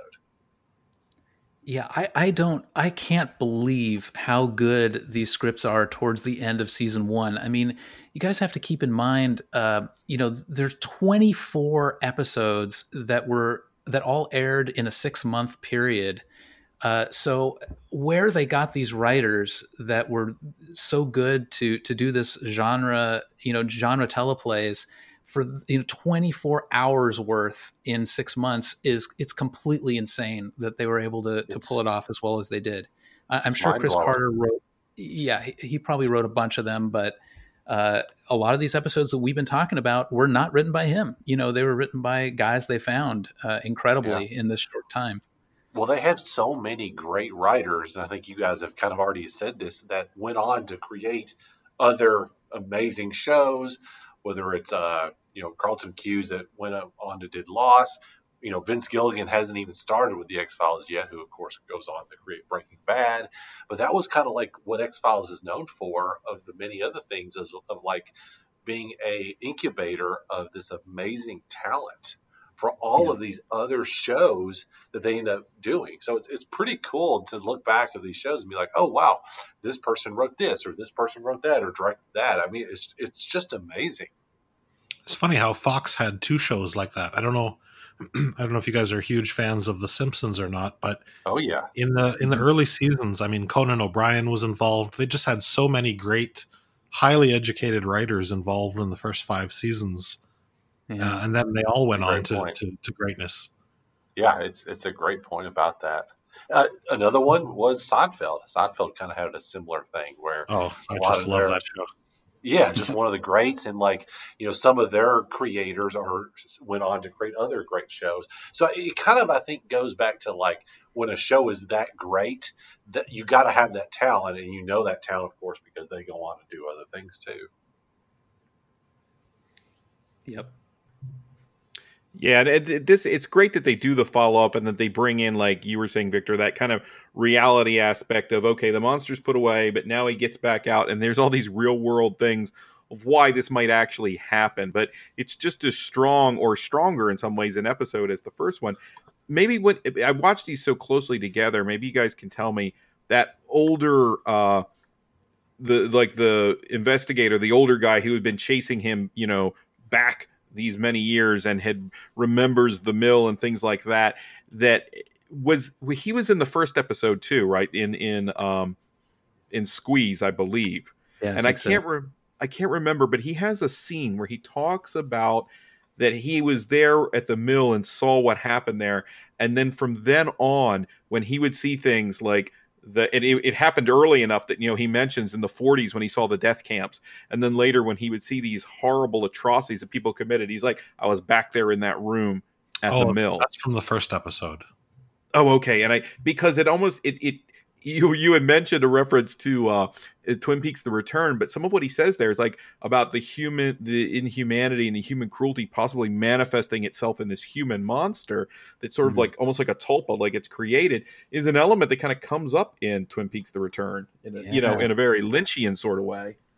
But um, I thought I, I really thought that writing was really strong. He, t- he when he's talking about that, that he sees these things and his mind goes back to that place.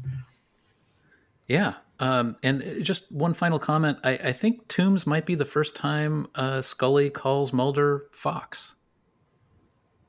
Huh. You might, yeah, maybe. It's weird noticing how they kind of go back and forth between, you know, the the, the way they interact with each other, uh, and and when the first times we think they do things that we are kind of familiar with them doing in the show regularly, you know, they all happen for the first time at some point in this season. Yep. Okay, so Victor, back to you. I think you're the last of your three episodes. Okay. Um, Oh no, no, Victor. I'm sorry.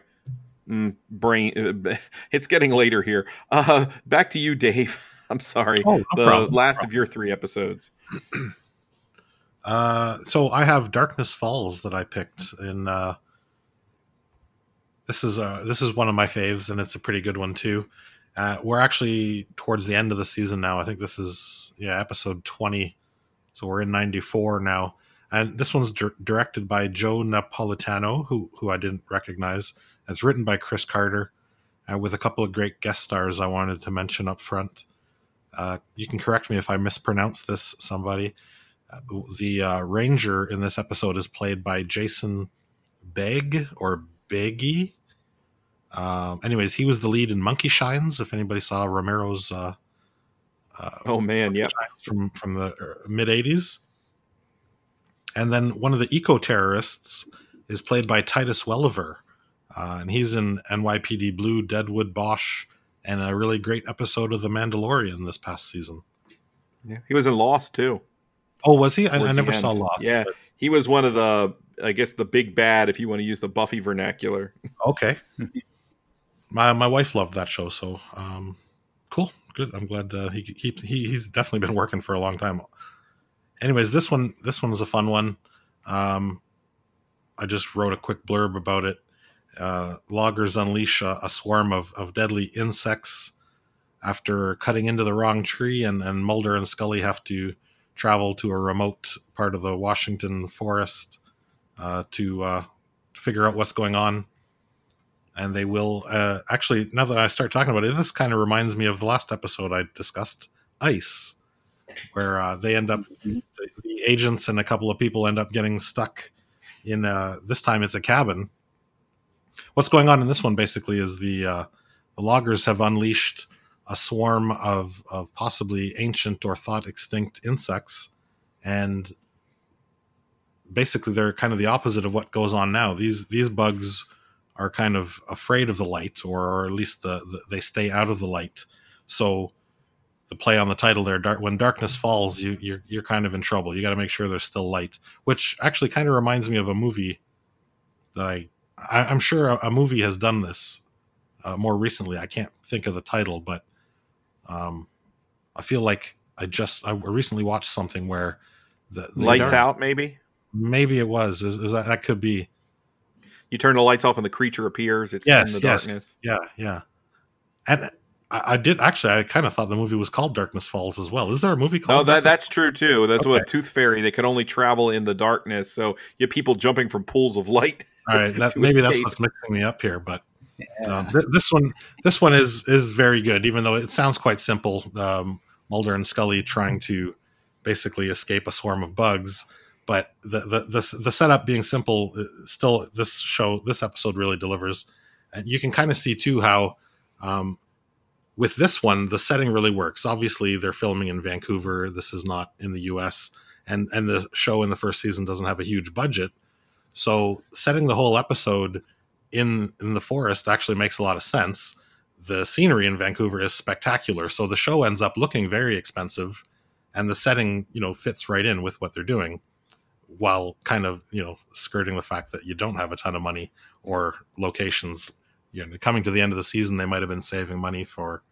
I don't know. There's a couple of big episodes towards the end, but I, I think it wor- works great. The, uh, the the the area that they're filming this episode in is just spectacular. They do come across. Uh, maybe it's the old growth tree that that the uh, bugs escape from, but man, they're standing next to it, and the, the trunk of the tree is almost as tall as Mulder. It's just craziness. Oh, yeah. There's some some really great uh, villainy here too. The there's a I believe the guy's name is Humphreys. He's the leader of the the loggers. He's looking for his men because uh, a whole a whole crew has disappeared. That's what incites Mulder and Scully to head up there. They're basically looking for a lost crew, uh, and uh, Humphreys he assumes that the eco terrorists did something, but they all come to find out that it's it's uh, it's something that's going to kill them all. It's it's the, the bugs that are getting them. But as they're driving up to the site, you know he he's he's talking about basically people trying to protect the planet like they're these uh, I, I, don't know hi, hippie uh, draft dodgers. You know, he, uh, he says something like we we pay for the right to take these trees as they're driving through this. Uh, what's left of this gorgeous forest, but I don't know. It, it just makes me so mad that that that kind of attitude is still around today, as we lose logging, you know, logging uh, uh, giant old growth forests. It's just funny that 30 years later, some of this stuff is still going on. The attitude that we own those trees and we can just cut down whatever we want. I love how they basically get, you know, poetic justice that uh, doing the doing the work that they're trying to make money with is what ends up getting them all killed. How about you yeah, guys? This, yeah, this is another episode that I just love. Like, it's just such a great episode. Kind of very similar to Ice. What you were saying is like it has a, just a, a, similar type feeling to me. I kind of always like think of these two uh, together since they're both from the first season. And another thing about this episode that I always kind of think about is how strong the X Files is when the episodes are placed mainly outside. And I think a lot of that has to do with what you were saying about how you know the Vancouver setting gave them so many great options of filming outside. But like, I always just feel like these type of episodes, whether it's this one, Ice, they're really not outside, but you know they're in that uh, Arctic, you know, setting, I guess you could say. There's also that really great episode, I believe it's in season four, where they're in the Florida uh, Everglades and those creatures. Season five, Detour. Season five, Detour, where they're like that, hidden, see, that, you can't find them. Um, yeah, just another great episode. So, like any episode that's like taking place outside, for the most part, I'm all in for the X Files. Yeah. yep. This yeah, one they, has they, a- go, they go to the. Uh, sorry. Oh no, no, go ahead, please. No, I was just going to say they go to the Pacific Northwest a lot, don't they? like Yeah, they're I've always they have some frequent flyer points to the Pacific Northwest for sure. It's it's the most uh, it's the most forested Washington D.C. I've ever seen. Sometimes in these episodes. Always. You know, are, are their bosses always like, so you're spending a lot of time in Portland. You want to just move to that uh, branch? Like, what's going on here? You you notice they never they never go to New York City. They never try to pass Vancouver off as New York City. Yeah, they probably learned it from good, yeah. or, uh, uh, Friday the Thirteenth, right? You're right. I, I think Toronto was like Baltimore a few times, somewhere along Well, the. At least that has you know skyscrapers, and there's not you know It's the true. giant cliffs of insanity in the horizon behind the city. Well, yeah. Yeah, I'm in I'm in uh, uh, Seattle, and um, my wife's from Portland. So every time she sees landmarks from from Portland, she's like, "It's the big pink building" or whatever. I'm like, no, it's it's Star Labs from Flash. Star Labs. Yes. Oh, right, right. oh, it's funny. Um, But it- I, well, I love Darkness Falls too. I, I just want to reiterate what you guys said. Uh, I love eco horror. Like I think that that's a real thing. I think that you know the the deeper we delve into the oceans or the forests, like the more likely we are to encounter something really deadly that uh, we have never encountered before. And I think those two, you know, Ice and Darkness Falls in this season really capture that feel well. Yeah, this one yeah I, it, it's really neat how they're basically in the same situation, but it feels fresh again. Um, yeah, I don't know. It's, it's, just this one. This one feels faster. You know, the more tense for somehow. I don't. I don't know. The there's a couple scenes where they've got, or they think they've got the bugs on them, and they're just freaking out, or you know, they've got it. The, the light is what they need, and there's there is a scene where Dana's freaking out. And there's only one bulb in the cabin, and she kind of she's flailing her arms as she walks back and hits the only bulb there the two guys jump at the bulb to try to grab it to save it. You know, just oh, just good stuff. Mm-hmm. This is one that really feels like, even though you know, okay, Mulder and Scully are our main characters, and we know that you, this show's going to continue, so they're they're probably going to survive. It really does start to feel pretty futile towards the. You know, you get this feeling that maybe we are not going to make it out of this. You know, and I think that's handled. Don't yeah, they, they yeah. almost don't, but you get this. You, you there is a desolate feeling to it that survival horror kicks in. I agree with with everything you guys have said, and, and Victor, what you're saying about this the eco horror. And Dave, it's funny when we did the we did a wilderness episode earlier in the summer, and we did we covered the movie Prophecy from 1979, the John Frankenheimer movie. And the reason oh, I yeah. think about that is you have some of those same beautiful old forests and a lot of great cinematography in there. The monster is much more silly in the in prophecy. I mean, technically the monsters are they look a little underwhelming here, but it's what they do and and the threat yeah. they pose that creates the tension. It's funny the bugs but, here almost look like the Matrix. Yeah, yeah, yeah, yeah. That's a yeah, that's a good point, right? They look almost like like nano nanobites or something.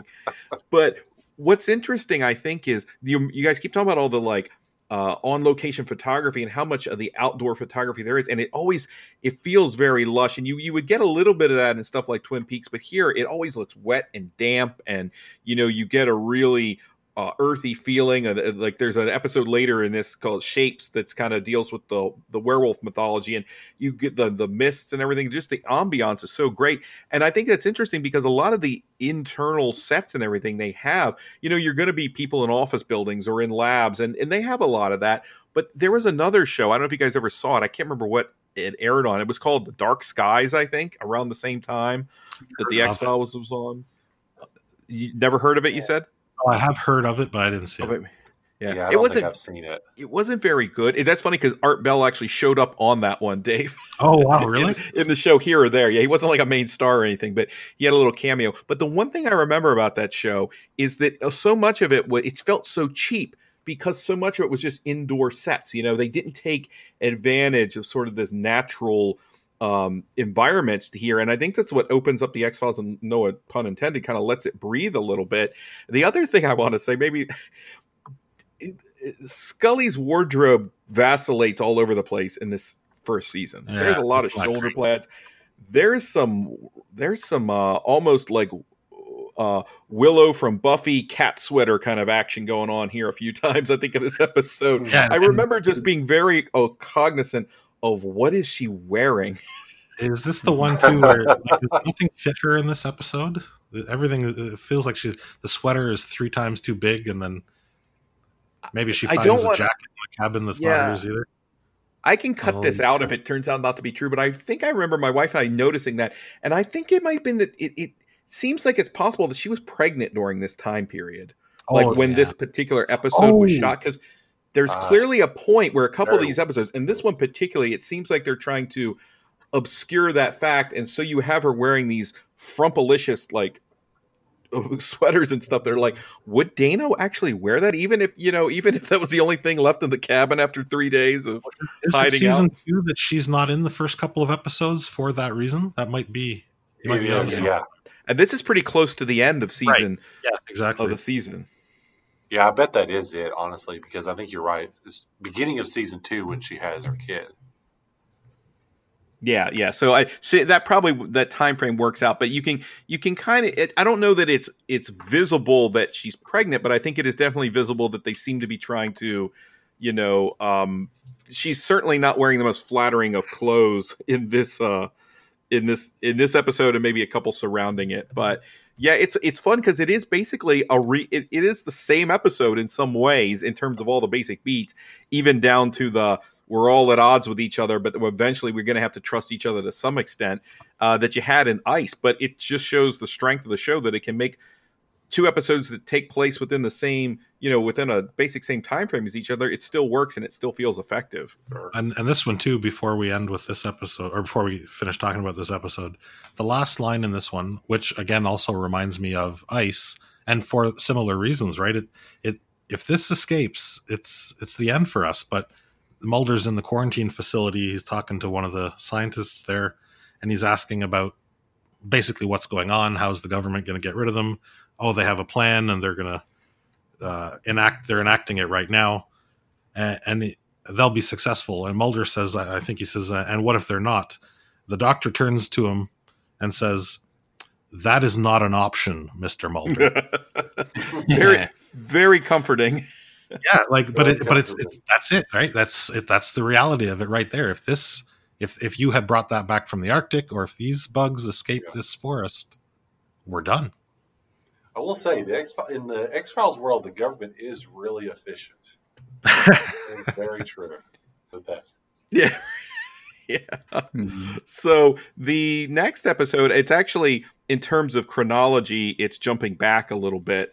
Um, this is ex- episode 13 and it's called Beyond the Sea. And this episode's really interesting, I think, because it's one I remember most made or one of the ones I remember the most from the first season.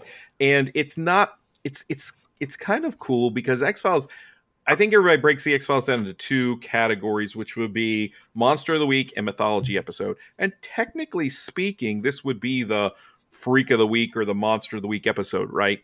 But in some ways it's not. And there's a couple other episodes like that, uh, Young at Heart, and a couple others in this season and in all the seasons where I think it they're less, even though they don't focus on the mythology, they're not as centralized to the to the quote unquote freak or monster as they are central to a character like Mulder or Scully. You know, I think that their X Files kind of has a third option, which is that the, the Mulder and Scully centric episode that's really about them and there happens to be a side story that just not that it's not important but it's so intrinsically tied to them that it's hard to think of it as the creature of the week you know? In this one you've got a uh, it's funny because the plot of this is very similar. I don't want to i guess minor spoilers. The plot of this in some ways the basic gist of it is very similar to the second x-files movie that they make called i want to believe where you invo- you have a kind of uh, in this one it's a convicted killer who is saying hey i have these psychic abilities and if you can work with me i can help you solve this murder. You know that there's the silence of the lambs template a little bit but uh, in the second tv movie or the second tv movie the second movie you you have a a, a, a, a pedophile priest a disgraced priest played by um, i think it's uh, Billy Connolly, and he's trying to help them solve this mystery and saying he has psychic abilities. And the whole episode sort of turns off of that. The Mulder and Scully dynamic of I'm the believer and you're not. Uh, you see a lot of that in this episode. But the episode, what's interesting is when I wa- was watching X Files, I kind of forgot, particularly went back and watched it, that Mulder and Scully, they have some of their their parents are sort of there in this first season, but so much of their history and everything it deals with uh, them being in the shadow of their parents or in shadow of family tragedies that you sort of forget that they were ever in the picture, you know, and yet they really are in the first season. Don Davis shows up in this episode for a brief period of time as Scully's dad. And, uh, you know, again, minor spoilers here, he passes away after showing up to her. She's, unbeknownst to her, you know, he shows up at her bedside and he's talking, but you can't hear him. And that really felt very Twin Peaksy. You know, Don Don Davis would often phase in and out on Twin Peaks, and he would appear to characters and say something cryptic, and it that kind of happens here. And then she gets a call realizing that he has died, and her mm. big sort of concern and and and worry is that he was disapproving of her and didn't approve of her ultimate decision to join the FBI and that's kind of a crux of what's happening with her in this. And then you get this story this the the the freak of the week thing happens where they have these kids who are have been abducted and the typical mo of this particular uh, killer is that they are abducted and after a week they are murdered. And so you have set up this idea that there's a race against time, and then they get called in because this guy Luther Lee Boggs, who was displayed brilliantly by Brad Dourif, and I honestly, Brad Dourif, I had for whatever reason, I never got around to seeing like Exorcist 3 for a long time. And so I had just rented it like shortly before this episode played. So I had just seen him in that role where he, again, he's a very creepy, incarcerated guy. And of course, you know, Child's Play and all the way back to, um, you know, uh, like all the different performances that Dourif has had, you he by this point in time he was in body parts too. You get this feeling and you know, he's definitely creepy and he's creepy here but you have to be able to uh he also has to be a little bit human here because he's this killer who's killed killed like five members of his family after dinner or something you know just kind of because. Uh, they make a point that say well he kills because he likes it. Like some people do all these other things but he's he just likes killing people and at this point, you've got that setup that's almost the Silence of the Lambs dynamic. Mulder and Scully both go there. He's telling them, hey, if you can get me uh, so that I don't go back to the electric chair, I've had this experience. And that first time when he goes to the electric chair and he, he's, he's not killed, but now he says he has these psychic like uh, abilities.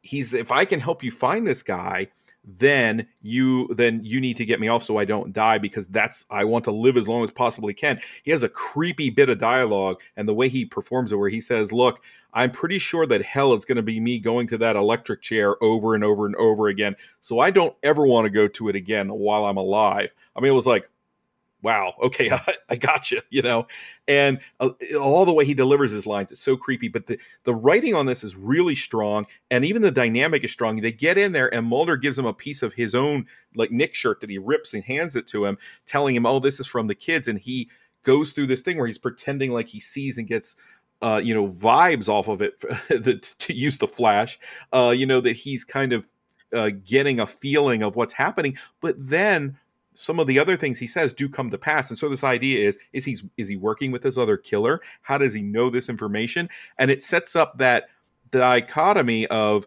Scully kind of has to be the believer to a certain degree, and she has to actually choose to be the believer and decide if that's the right choice or not. And some of that's happening because Boggs, at one point, he's saying, I can speak to your father, and he even channels him a little bit. And it's just some of those scenes are extremely creepy. A lot of that's down to Dourif's performance, but also the way he's playing off of Anderson.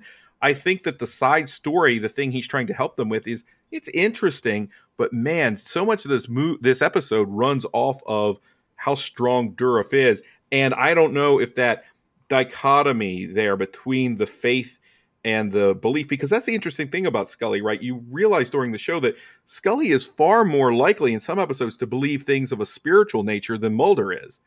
Oh, he doesn't Mulder is, God. Yeah, yeah, he doesn't believe in God, and so he'll he'll believe in leprechauns, but God, that's that's a bridge too far.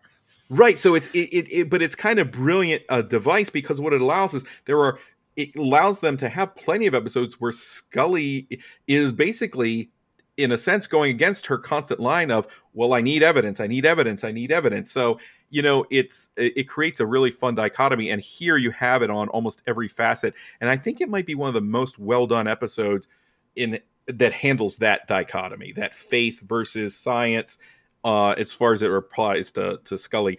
And the, there is a, I wish it was handled visually better, but there's that creepy scene where uh, Boggs is recounting how he's seeing the spirits as he's headed to the electric chair. And unfortunately, it looks a little silly as it's played, yeah. but you almost wish it was just him talking. And there's a point where they say, Well, why did you help us? And he's like, With the hopes that there will be one less ghost standing there when I get to the chair. Yeah, it, it probably should have been. Um, but yeah, it's, I, I think um, this Beyond the Sea, one of my favorite of the entire series of the X Files. It's just a fantastic episode that um, scene where uh, Scully's father appears by her bedside and it's quiet really reminded me of the dream sequence in Rosemary's Baby a little bit, like where it's just everything's real, but it doesn't seem quite right. Uh, and then, of course, you Im- immediately clicks into the the viewers like, oh, you know, he wasn't there. Like she had a vision of him, and then you realize he just died. Um, and uh, that's that one two three punch was amazing first time i saw it. And um, yeah I, I, think that uh, this is really sort of a metaphor for an existential crisis which is what i mean scully might be a little too young to be having this but there's sort of a point yeah in our careers where it's like a parent dies or something happens in the world where you're like, wow, you know, am I really living my best life? Because am I going to be around next week? Like, I, I, think that's that happens to, to most people, and that's what happens to to Dana at this point. Like, she's like, should I be in the FBI? Like, my father never really approved of it, um, and it sort of causes her to re-examine her motivation. And I'm, you know, at the end of the episode, she's more determined than ever. I think.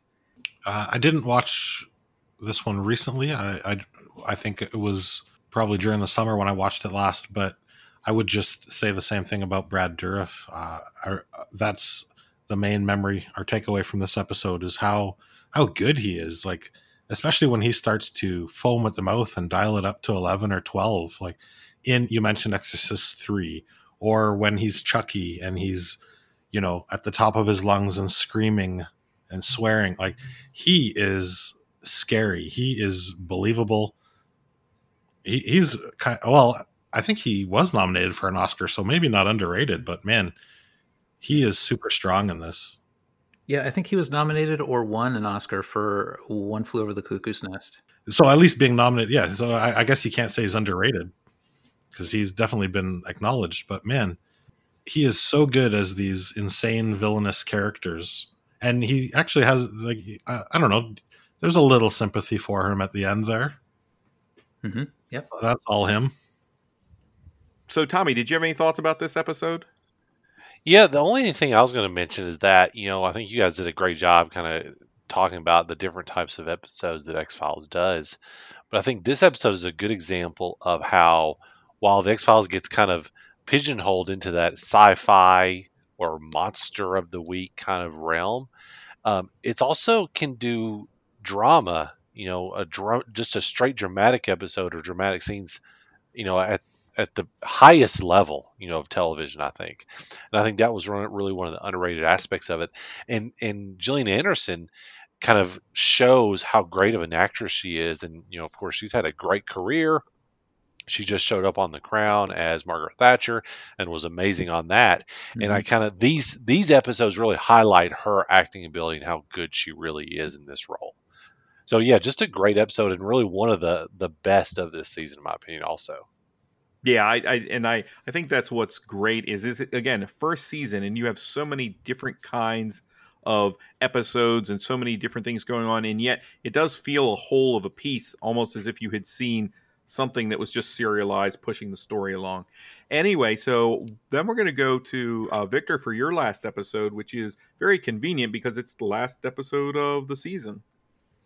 Oh yeah, um, yeah, episode twenty four, uh, Erlenmeyer flask, and um, yeah.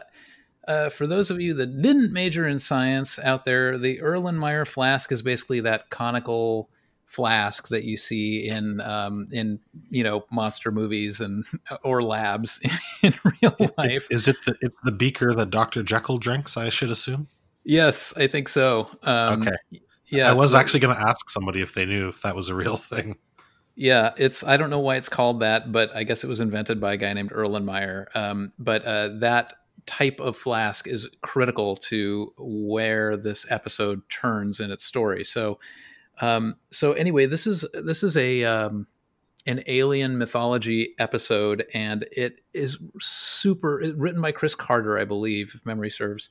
And um, it's it it has Scully and Mulder separately um, pursuing, you know, to the best of their ability in their own way, uh, a trail of clues to lead to what may be an alien. And the way the episode starts out is there's a man and he runs off a dock into the ocean.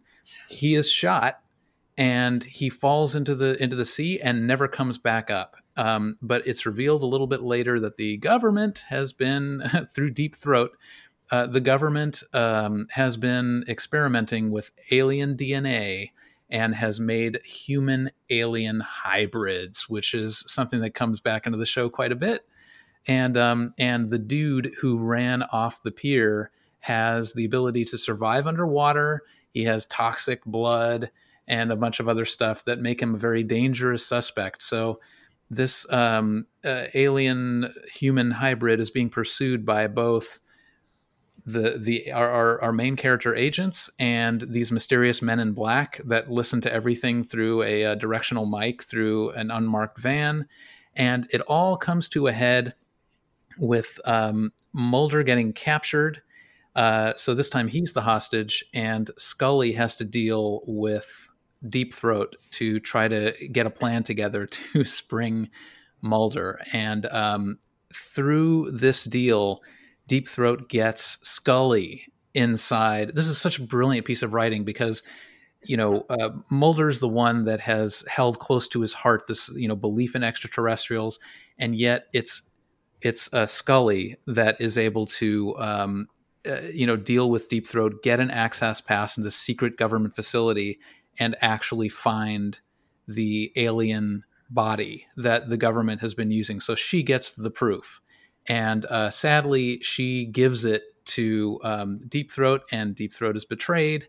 And um, the um, the government is once again to cover all this up. And uh, the the episode ends um, with uh, just it's exactly the same as the Raiders of the Lost Ark ending in uh, in the pilot episode. So these make perfect bookends for the season, where uh, the cigarette smoking man is delivering the evidence to some weird room with tons and tons of evidence files in the Pentagon. So we know that there's some branch of the government that you know that is based in the Pentagon that is that has you know feelers into all this, and uh, and this is what um, our heroes have been uh, fighting the whole time. Um, and uh, yeah, and they I think they end the episode with um, uh, Mulder calling Scully saying, "Yep, they're going to shut down the X Files."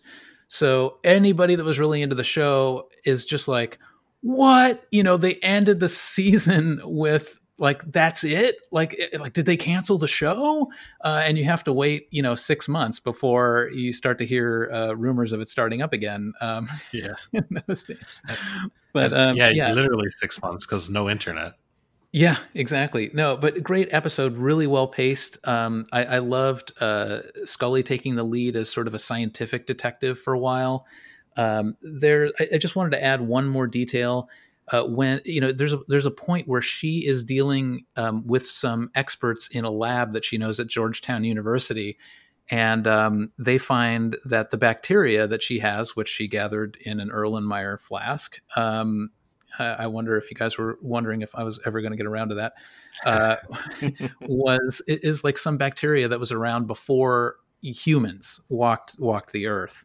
Um, and the way they frame those scenes, I think, is another homage to a Carpenter, John Carpenter movie called Prince of Darkness, yes. where yeah, these scientists are all kind of holed up trying to figure out what this substance in this canister that's been there for hundreds of years really is and they're coming up with all this weird data and it's kind of similar and the it turns out that the scientist's name in this x-files episode is dr carpenter so i kind of put it together nice. that that's what they were doing um, but yeah fantastic episode one of my favorite of this of the the season uh, and um, yeah again highly recommended yeah there's there's uh, a scene in this i i just assume i didn't realize that something happened to uh, a character this early in the show, and it also helps you to kind of you know you said you, you, by the end of this episode you don't know if it's coming back. Well, that incident, I think you guys can figure it out. I don't want to spoil it.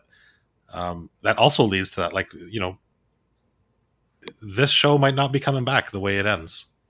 It's it's really really well done, and I, I didn't remember that happening so early in the series. I thought I thought that the scene I'm thinking of uh, happened like in season two or three. I didn't realize it was all that early.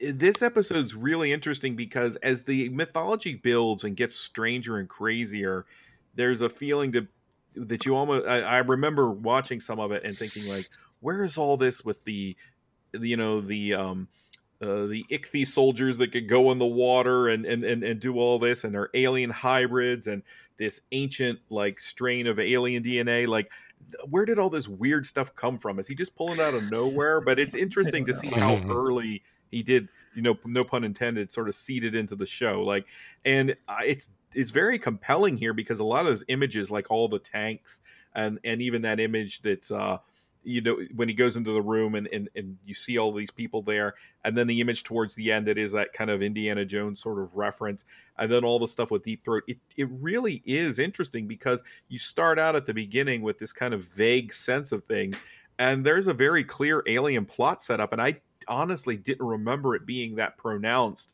at the end of the first season Yeah, it's it's a really cool idea. The that you know we just have the technology. We don't have actual alien uh, aliens or alien tech being used by aliens. We just have something that we've been trying to reverse engineer or put back together. And they kind of started with the Deep Throat episode um, that we talked about, and uh, you know this is sort of the next level. It's like you know we've we, we've got alien DNA, and we reverse engineered that to try to make a more a better human or or a different human.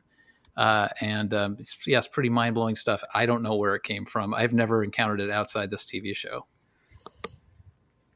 No, I'm It's sure that maybe plausible, though. yeah. I mean, I, I, I like I totally feel like that's what the government would get up to right away, right? Like we, oh, we definitely need to improve our soldiers. Let's make better ones. Super soldiers. It seems real. Yeah. Uh, well, yeah, and what's nice is they do keep it couched in a certain sense of science. You know what I mean? Is that it isn't just, and it isn't just the we partnered with the little gray aliens. That element does come up in the show as it goes on, and they explain some of that stuff. But it's interesting how like like Victor, like you're saying, maybe in some of the really arcane corners of the of, of the paranoid conspiracy world at this point in time, I'm sure some of this stuff is out there. You know, the people called in the Art Bell show all the time reporting this sort of stuff, and then they will be magically whisked away in the middle of a phone call that always left you wondering what the heck happened. I there was in fact there I think there was an episode of the Art Bell show it was probably after X Files had been on the air, and this guy is freaked out saying that he understands that all the cities are going to be taken over very soon and that the government is definitely uh, going to come down on us any minute and then Bell's satellite literally goes out in the middle of the call. the guy never comes Oh back. man. So it's like uh there's very you can you can listen to that like on YouTube. It's very interesting. But um yeah, just it it creates the pl- it's plausible within the world that they've set up. And it is just as interesting as the monster of the week stuff because I think that's the that's the difficulty when we have so many stellar episodes that we talked about with these individual stories. You got it that and that to me, I don't want to get into too much of the uh, right now, but as you get later on, that was kind of where the X Files started to get a little weak. I think eventually the the mythology never felt as well constructed as some of the s- standalones, and I don't think that's the case here. I think it's very it still feels very strong. Yeah, that's interesting. You should mention that because that's exactly when I stopped watching the show, which was probably somewhere around season six, mid mid season six.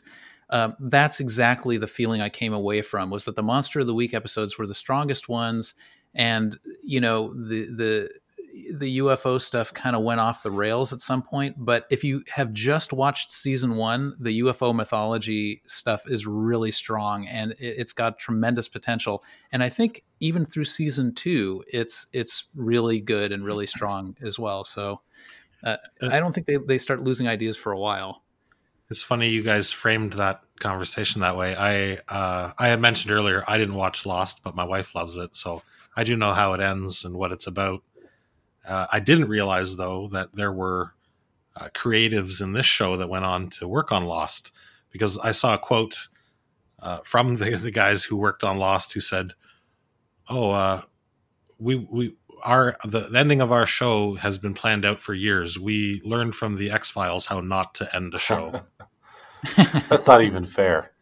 But here's No, the, I yeah, but I- here's the thing. I realize that. Lo- What's funny about that? I mean, you that's a great point you made because Lost was has you know I'm a huge Lost fan. Love Lost, probably my second favorite show after the X Files, and it was also criticized for its ending, which I don't think is fair.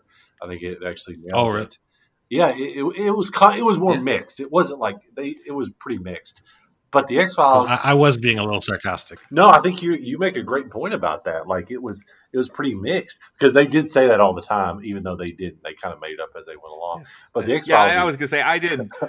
I don't buy that they had the ending in mind all No. the time because it does feel complete. They might have had the last five minutes in mind as this is the Mhm. end, Yes. but that could have been tacked on to literally anything. No, they- I mean, you know, not Right. to, not to give anything away, but it could have been the end of the Bob Newhart show. I'm just They- saying. Uh, that one I do know. Right.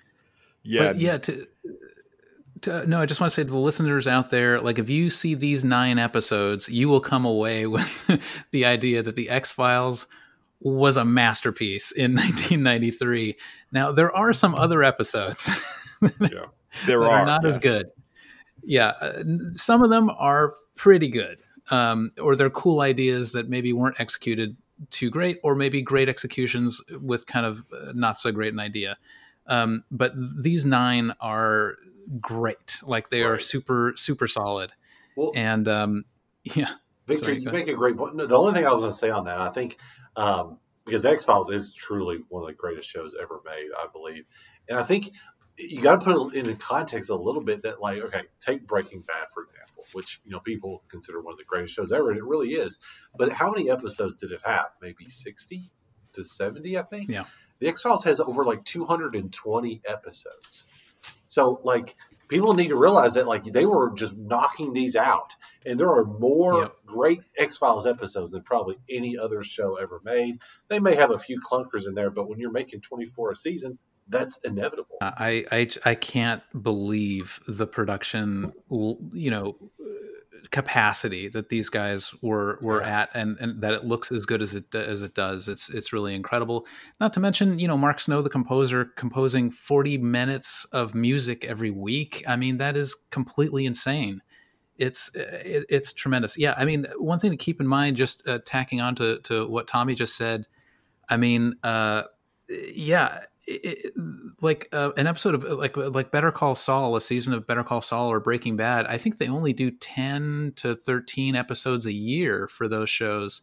So it's so luxurious of a production schedule. It's at least twice that of what the X Files guys had, and that was in the days before they even knew where all the genre writing talent was. Like Chris Carter was just some guy with with a, a genre show, the only one on TV or one of the only ones, and he had to find these guys that were good enough. I mean, after the first couple of seasons, I'm sure it hit critical mass and started attracting writers that were like, "Oh yeah, I, I you know, I'm really into this stuff, and I want to write scripts, so I'm going to try out for the X Files."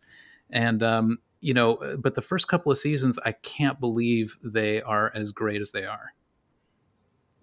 yeah yeah great point But yeah, so anyway, and one of the things you mentioned, Victor, I do want to. Any other thoughts that we have about uh, the season in general? I do. There are there are a couple episodes I want to mention, both on the good side and the not so good side. But um, Conduit is one that we didn't talk about in too much detail. I think it's mostly notable because it really delves into the Mulder sister being abducted mythology that we didn't talk too much about because it didn't come up as prevalently in most of the episodes. But this one delves into it. It really delves into kind of the abduction elements. And that storyline goes a lot of different places over the years. But it's important because it does, it early on at least, it really seems to define the driving force under Mulder's quest beyond just I want to believe or I want to know that these things are out here. You know, he mentions that in the first episode. We hear him talk about it many times. But Conduit's a good episode because you really see how it affects him as a person. It lets Scully see how it affects him. Um, do you guys remember much about that episode? Yeah, uh, yeah. I, I thought it was a fairly slow, not not a super strong episode, but It's uh, not just good like you, in, in, as an episode per se, or as a good story, but but yeah, the exactly what you meant, what you just mentioned, Nathan. I mean, I it kind of reminds me of that Star Trek First Generation, you know, the original generation show, uh, Obsession, where Captain Kirk like becomes obsessed with this creature that only appears every once in a while that killed one of his old crewmen on his first mission and he drives the enterprise into danger to to hunt this thing down it's almost like moby dick you know uh, and and that it's kind of like that side of mulder starts showing up where he's just obsessed and uh, scully doesn't know what to do with him um, but yeah it was pretty cool Yeah, and I feel like again that's that episode that doesn't quite fall into the mythology per se or the other. It's that character driven.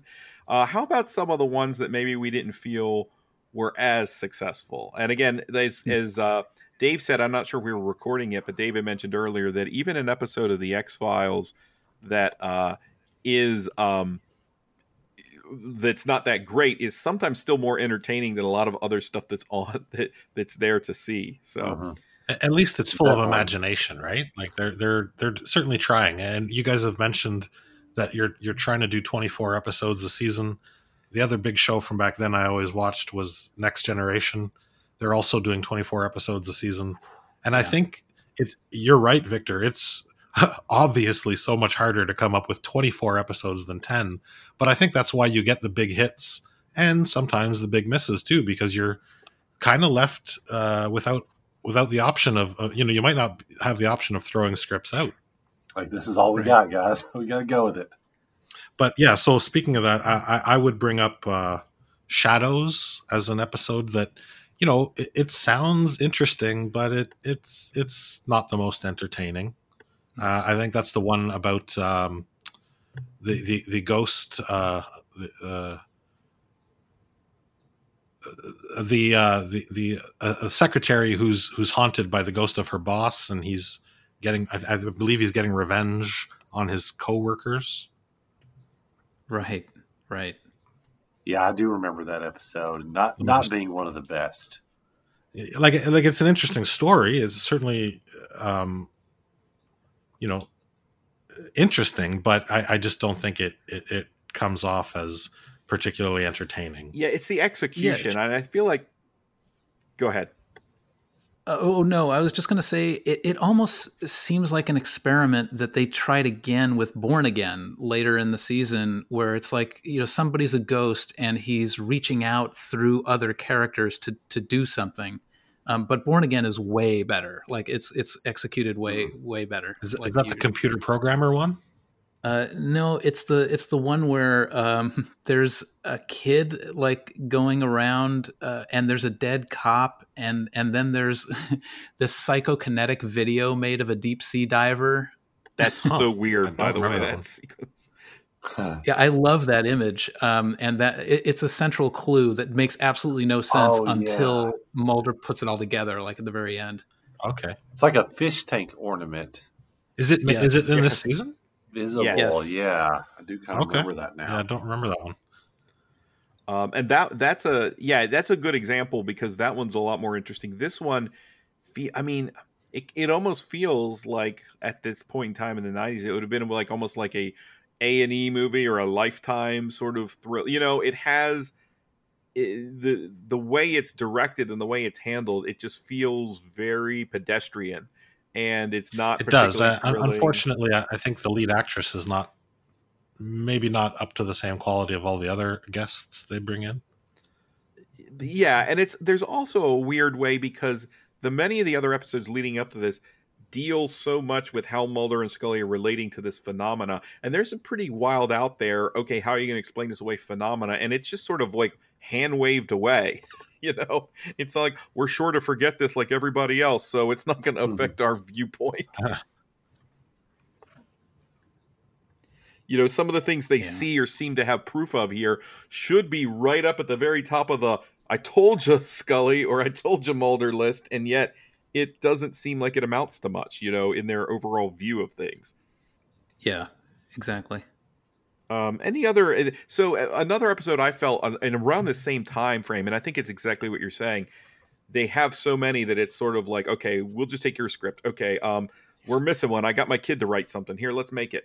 And um, there's a because there's a couple of wild out there ideas that you feel like they probably grabbed them, and then when it came time to develop the story, they just didn't have the story there. There's an episode called Space that is incredibly weird as a concept. You know, I feel like around this mm-hmm. time frame, you could go to any tabloid, and if you weren't looking at the Bat Boy on the cover of that tabloid, you were looking at that face on the moon. You know, looked like a screaming yeah, face. Yeah. And this episode is literally features scenes where that screaming moon face, looking exactly like it does on the tabloid cover, is floating towards people. You know, on Earth and like haunting them. And that's not exactly what's happening in the episode, but what a half baked mess that sort of ends up being uh, because you're sitting there this is the same show that made you believe a man could wriggle like a slinky through a vent, and yet you're looking at this being like, "Oh, come on." yeah, it's. I think it's one of the worst of the first season. I was just reading about it. It said that because of the first few episodes, you know, being overrun with their budget, they conceived this as a bottle episode. So they used like a lot of NASA um, footage. And Uh, but then yeah, they did. But then, but then they they built the command center, and because that co- that actually caused a lot of cost overruns, it actually became one of the most expensive episodes of the first season. Oh, oh, jeez. So I kind of laughed at that. That's like when you realize that the movie Sphere had like an eighty million dollar price tag, Yeah. and there's a scene where they're attacked by a giant squid, and all you see is Peter Coyote looking at the at the grid saying the squid is attacking, and there's like a big blip, and you're like, where did that Yeah. eighty million go? Where'd it go? Oh, It's like it's like wow. the after party. Yeah, exactly. Yeah. right, Must have been a good party. Yeah. Um, Yeah, I, one episode that really underwhelmed me. Like, I think the only time they shot below their weight class uh, was the gender bender episode. I Uh, thought that would come up. Yeah, this is this is like it's an Amish community, and um, Oh, the yeah. superpower that some of these Amish people have is um, to change shapes, and they change from men to women. And the the only thing I can think of is, you know, I mean, AIDS was pretty scary at the time this was written, but the the the central idea that the monster is a person that is essentially bisexual Yeah. is really offensive. Like I Well, think it it, it really goes against right? Yeah, I mean, one of, one of the things I think is so cool about this show is that it takes outsiders and normalizes them and makes them makes them nice and cool and three dimensional. And I think they just go in the opposite direction in this one episode. I don't know why it it got made, but maybe they were Cool. just out of time and they were like, okay, this is the only script that kind of works. So I'm just reading here. It said Glenn Morgan. They this episode was inspired by Glenn Morgan's desire for an episode with more of a sexy edge, and I would Mhm. say they failed in that. Yeah.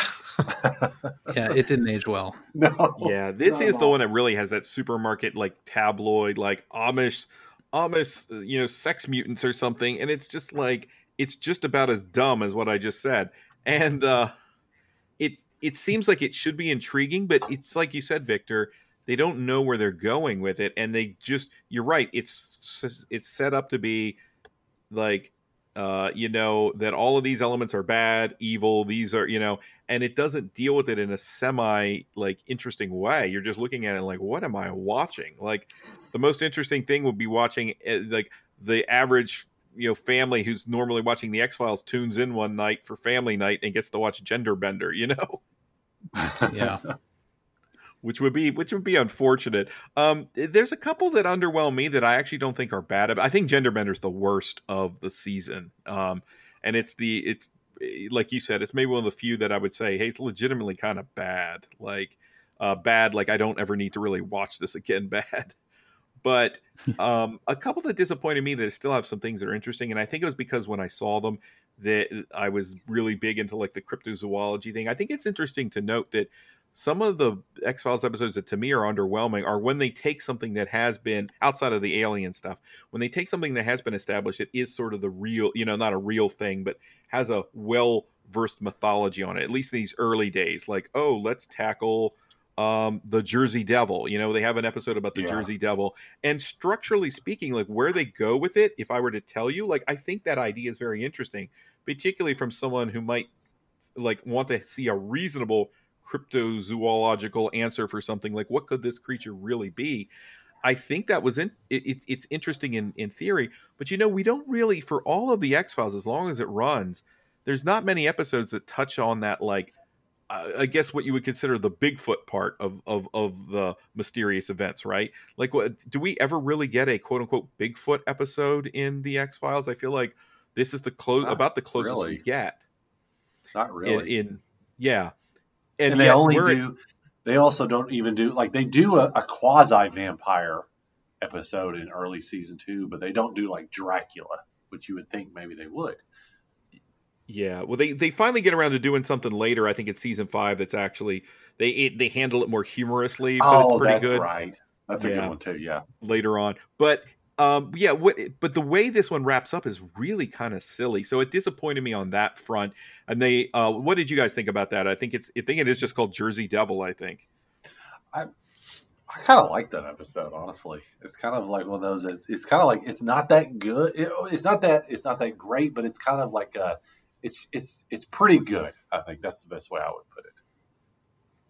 I think I was disappointed because, well, I I, I don't know that I knew what the Jersey Devil was back then, but just from the name and and root like the uh, you know what I had heard in passing, I, I think I wanted some sort of creature. I, I didn't want it to be as straightforward as it ends up being.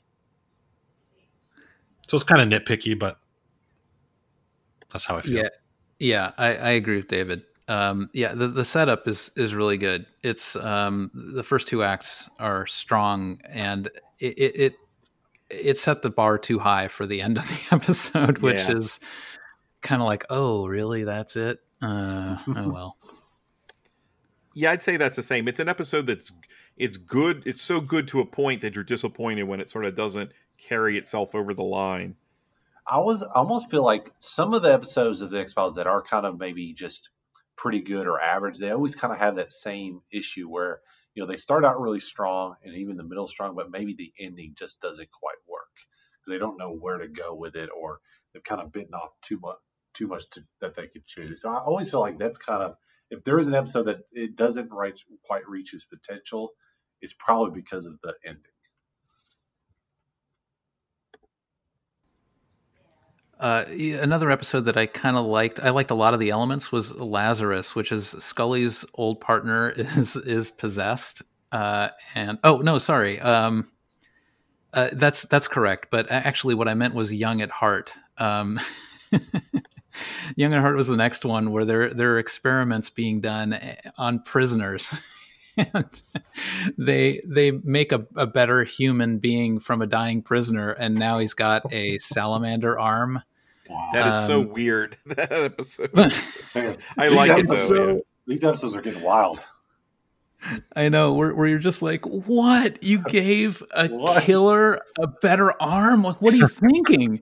Um, And I just remember but scenes the- of that salamander arm like creeping over the theater seats in, in like one scene.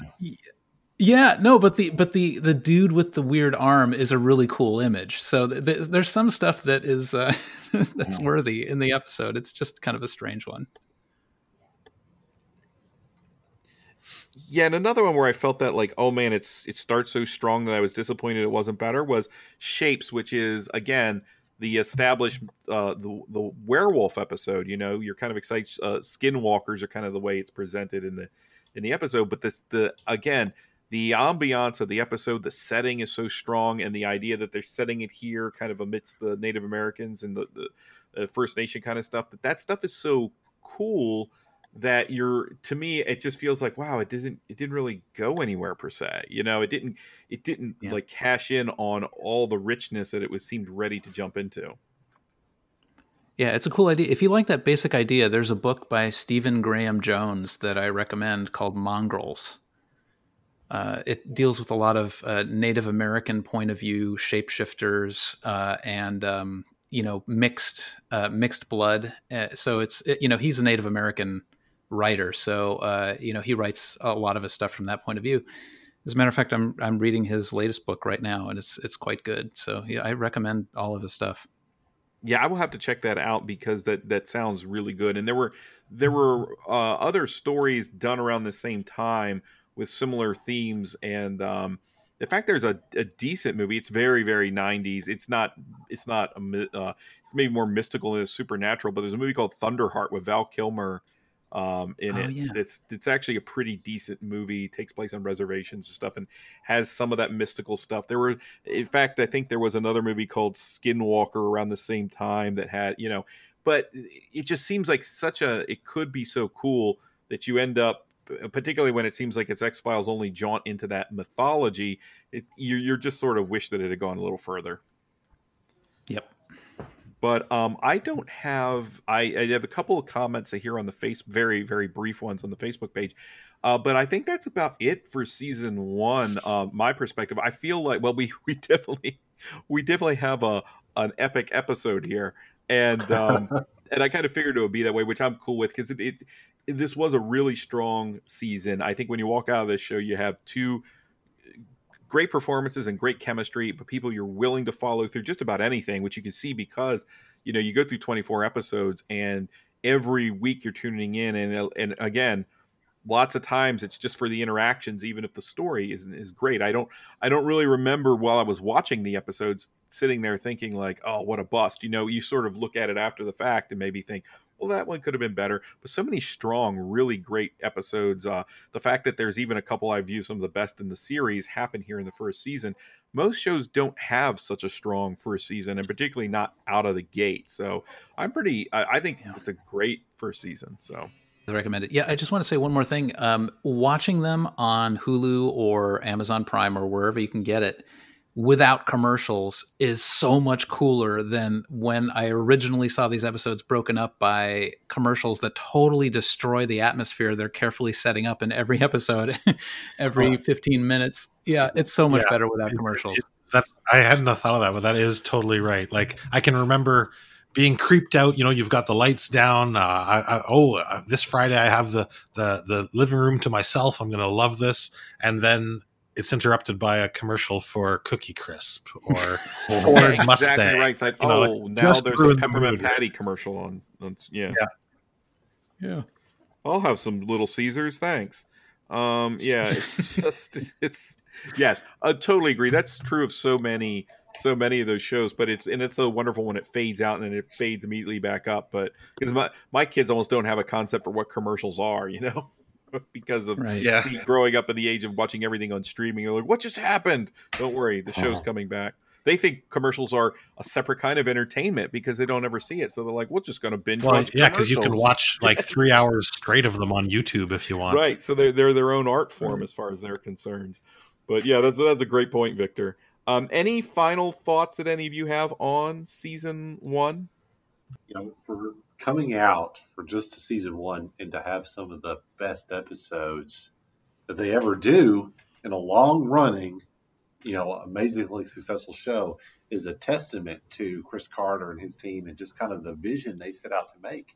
And while, you know, even if some of the episodes aren't as strong, you know, they're so crazy and the, the ideas behind them are so kind of wild that they're they're still worth watching.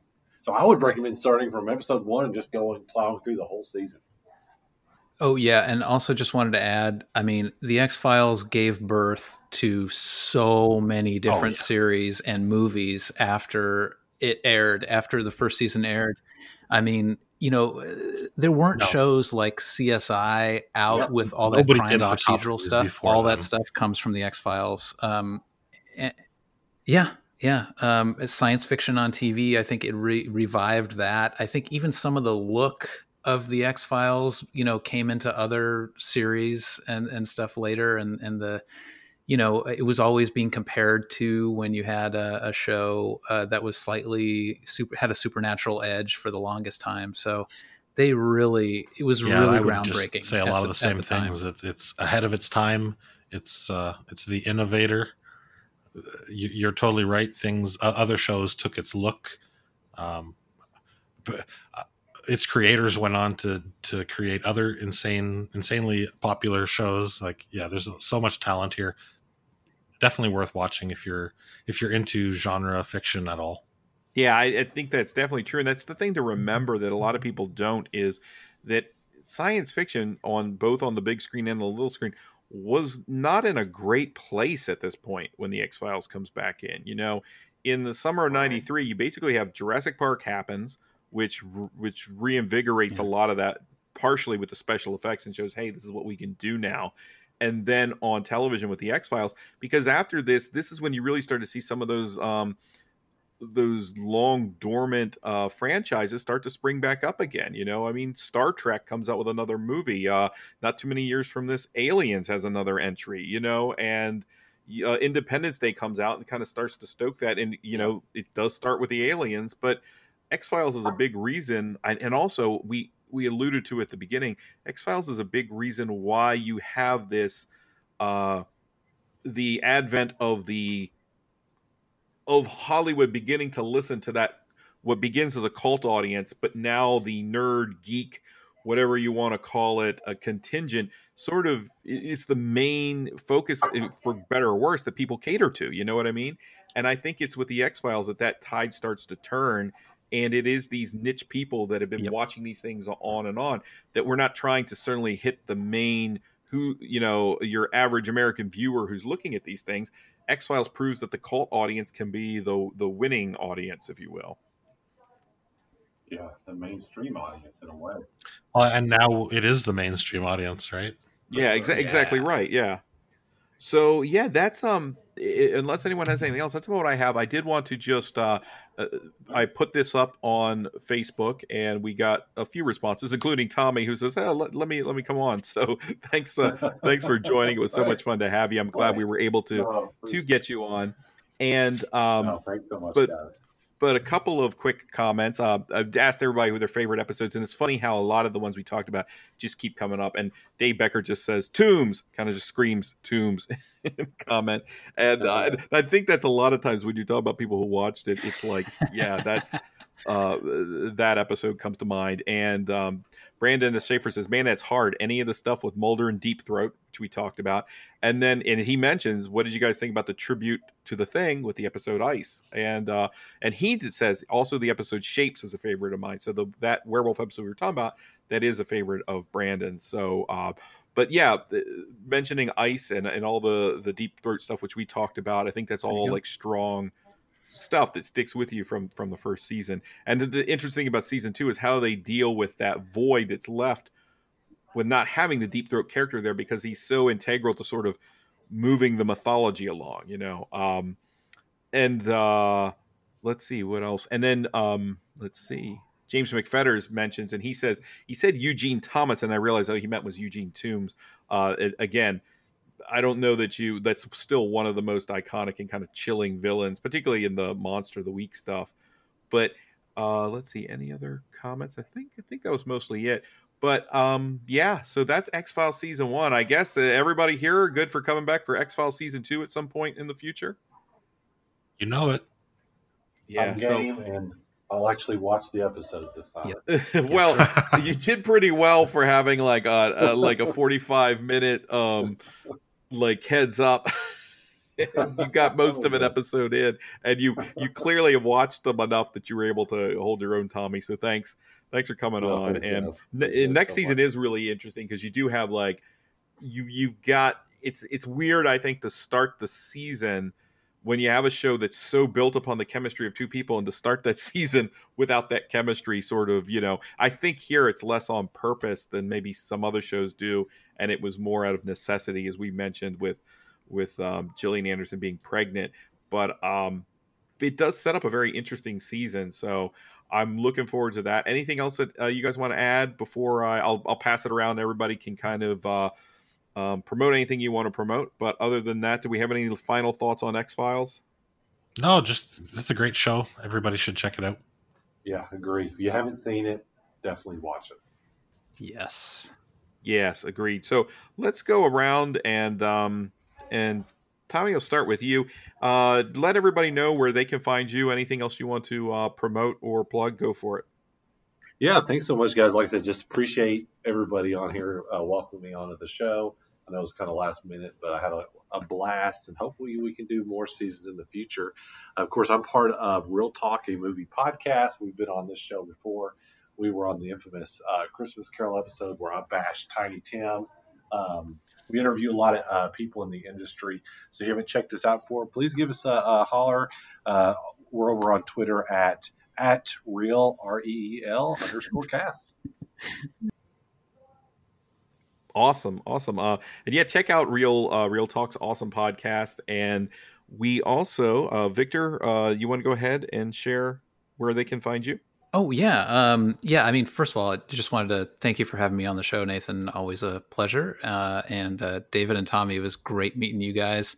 Uh, I would love to do another episode with you. Had such a good time tonight. Um, but uh, yeah, I'm uh, Victor H. Rodriguez is my name. If you want to look me up on Amazon, I'm a writer. Uh, I've got a book in paperback and digital out there called The Sound of Fear, and um, Uh, if you are interested in looking at my mini thumbnail movie reviews and that kind of stuff, just follow me on Twitter. It's uh, at Dime Store Caesar. So it's D I M E S T O R E C A E S A R. And um, yeah, just one last thing I want to promote is uh, I have a, a nonfiction article uh, that delves deep into uh, John Carpenter's Prince of Darkness, um, and it's in, in uh, yeah the summer issue of Speculative City magazine. It's completely free to read. Just uh, type in "Speculative City" on your um, browser and uh, awesome. and, And, I'll have a link also number to that eight, article The you Weird. mentioned, uh, Victor. In and the uh, I show talk notes about how episode, so you know people can just H.P. look right to Lovecraft uh, ties in with uh, Um, Prince of Darkness and, and, and uh, all the, Dave, how about you? The sci-fi um, Oh well, identity same crisis for me. I, I had an amazing time tonight. Thanks for having us. Get into it, and, and, I can't um, wait to do yeah, this again with you you guys. go. It was great to finally That's meet both of you um, online. So, Uh, sorry, meet online. Yeah, uh, and if you want to find more of what I'm up to, Oh, great. I've got a podcast called The Great Fright North on Podbean, uh, where I try to, as often as possible, spotlight Canadian horror movies, although I do like horror from around the world. And you can also check us out uh, on Instagram, The Great Fright North on Instagram. And if you want to reach me, The Great Fright North at gmail.com. And I've also joined a podcast with some local gamers up here. We have a show called Forest Moon Radio, also on Podbean and that's a, a podcast about the X-wing miniatures game and Star Wars in general. Awesome. That's cool. I will I definitely need to check that one out. And that's uh yeah, that's about it. And of course, uh here at Phantom Galaxy, you can find us at phantomcasts at uh, gmail.com. And you can also find uh, us at Phantom Galaxy with an F, F A N T O M Galaxy at Twitter. And of course, we're on Facebook as well. And uh, yeah, so anyone who's listening, just let us know any uh, uh, your thoughts about the episode, anything you'd like to see, and then I will be um, I'll be setting it up so that we can have more earlier, uh, more listener feedback for season two. So I'll have a place where you guys can send any messages you want to send and leave, uh, leave feedback as well that we can share on the show. Again, this is the Phantom Galaxy signing out. Take care, everyone.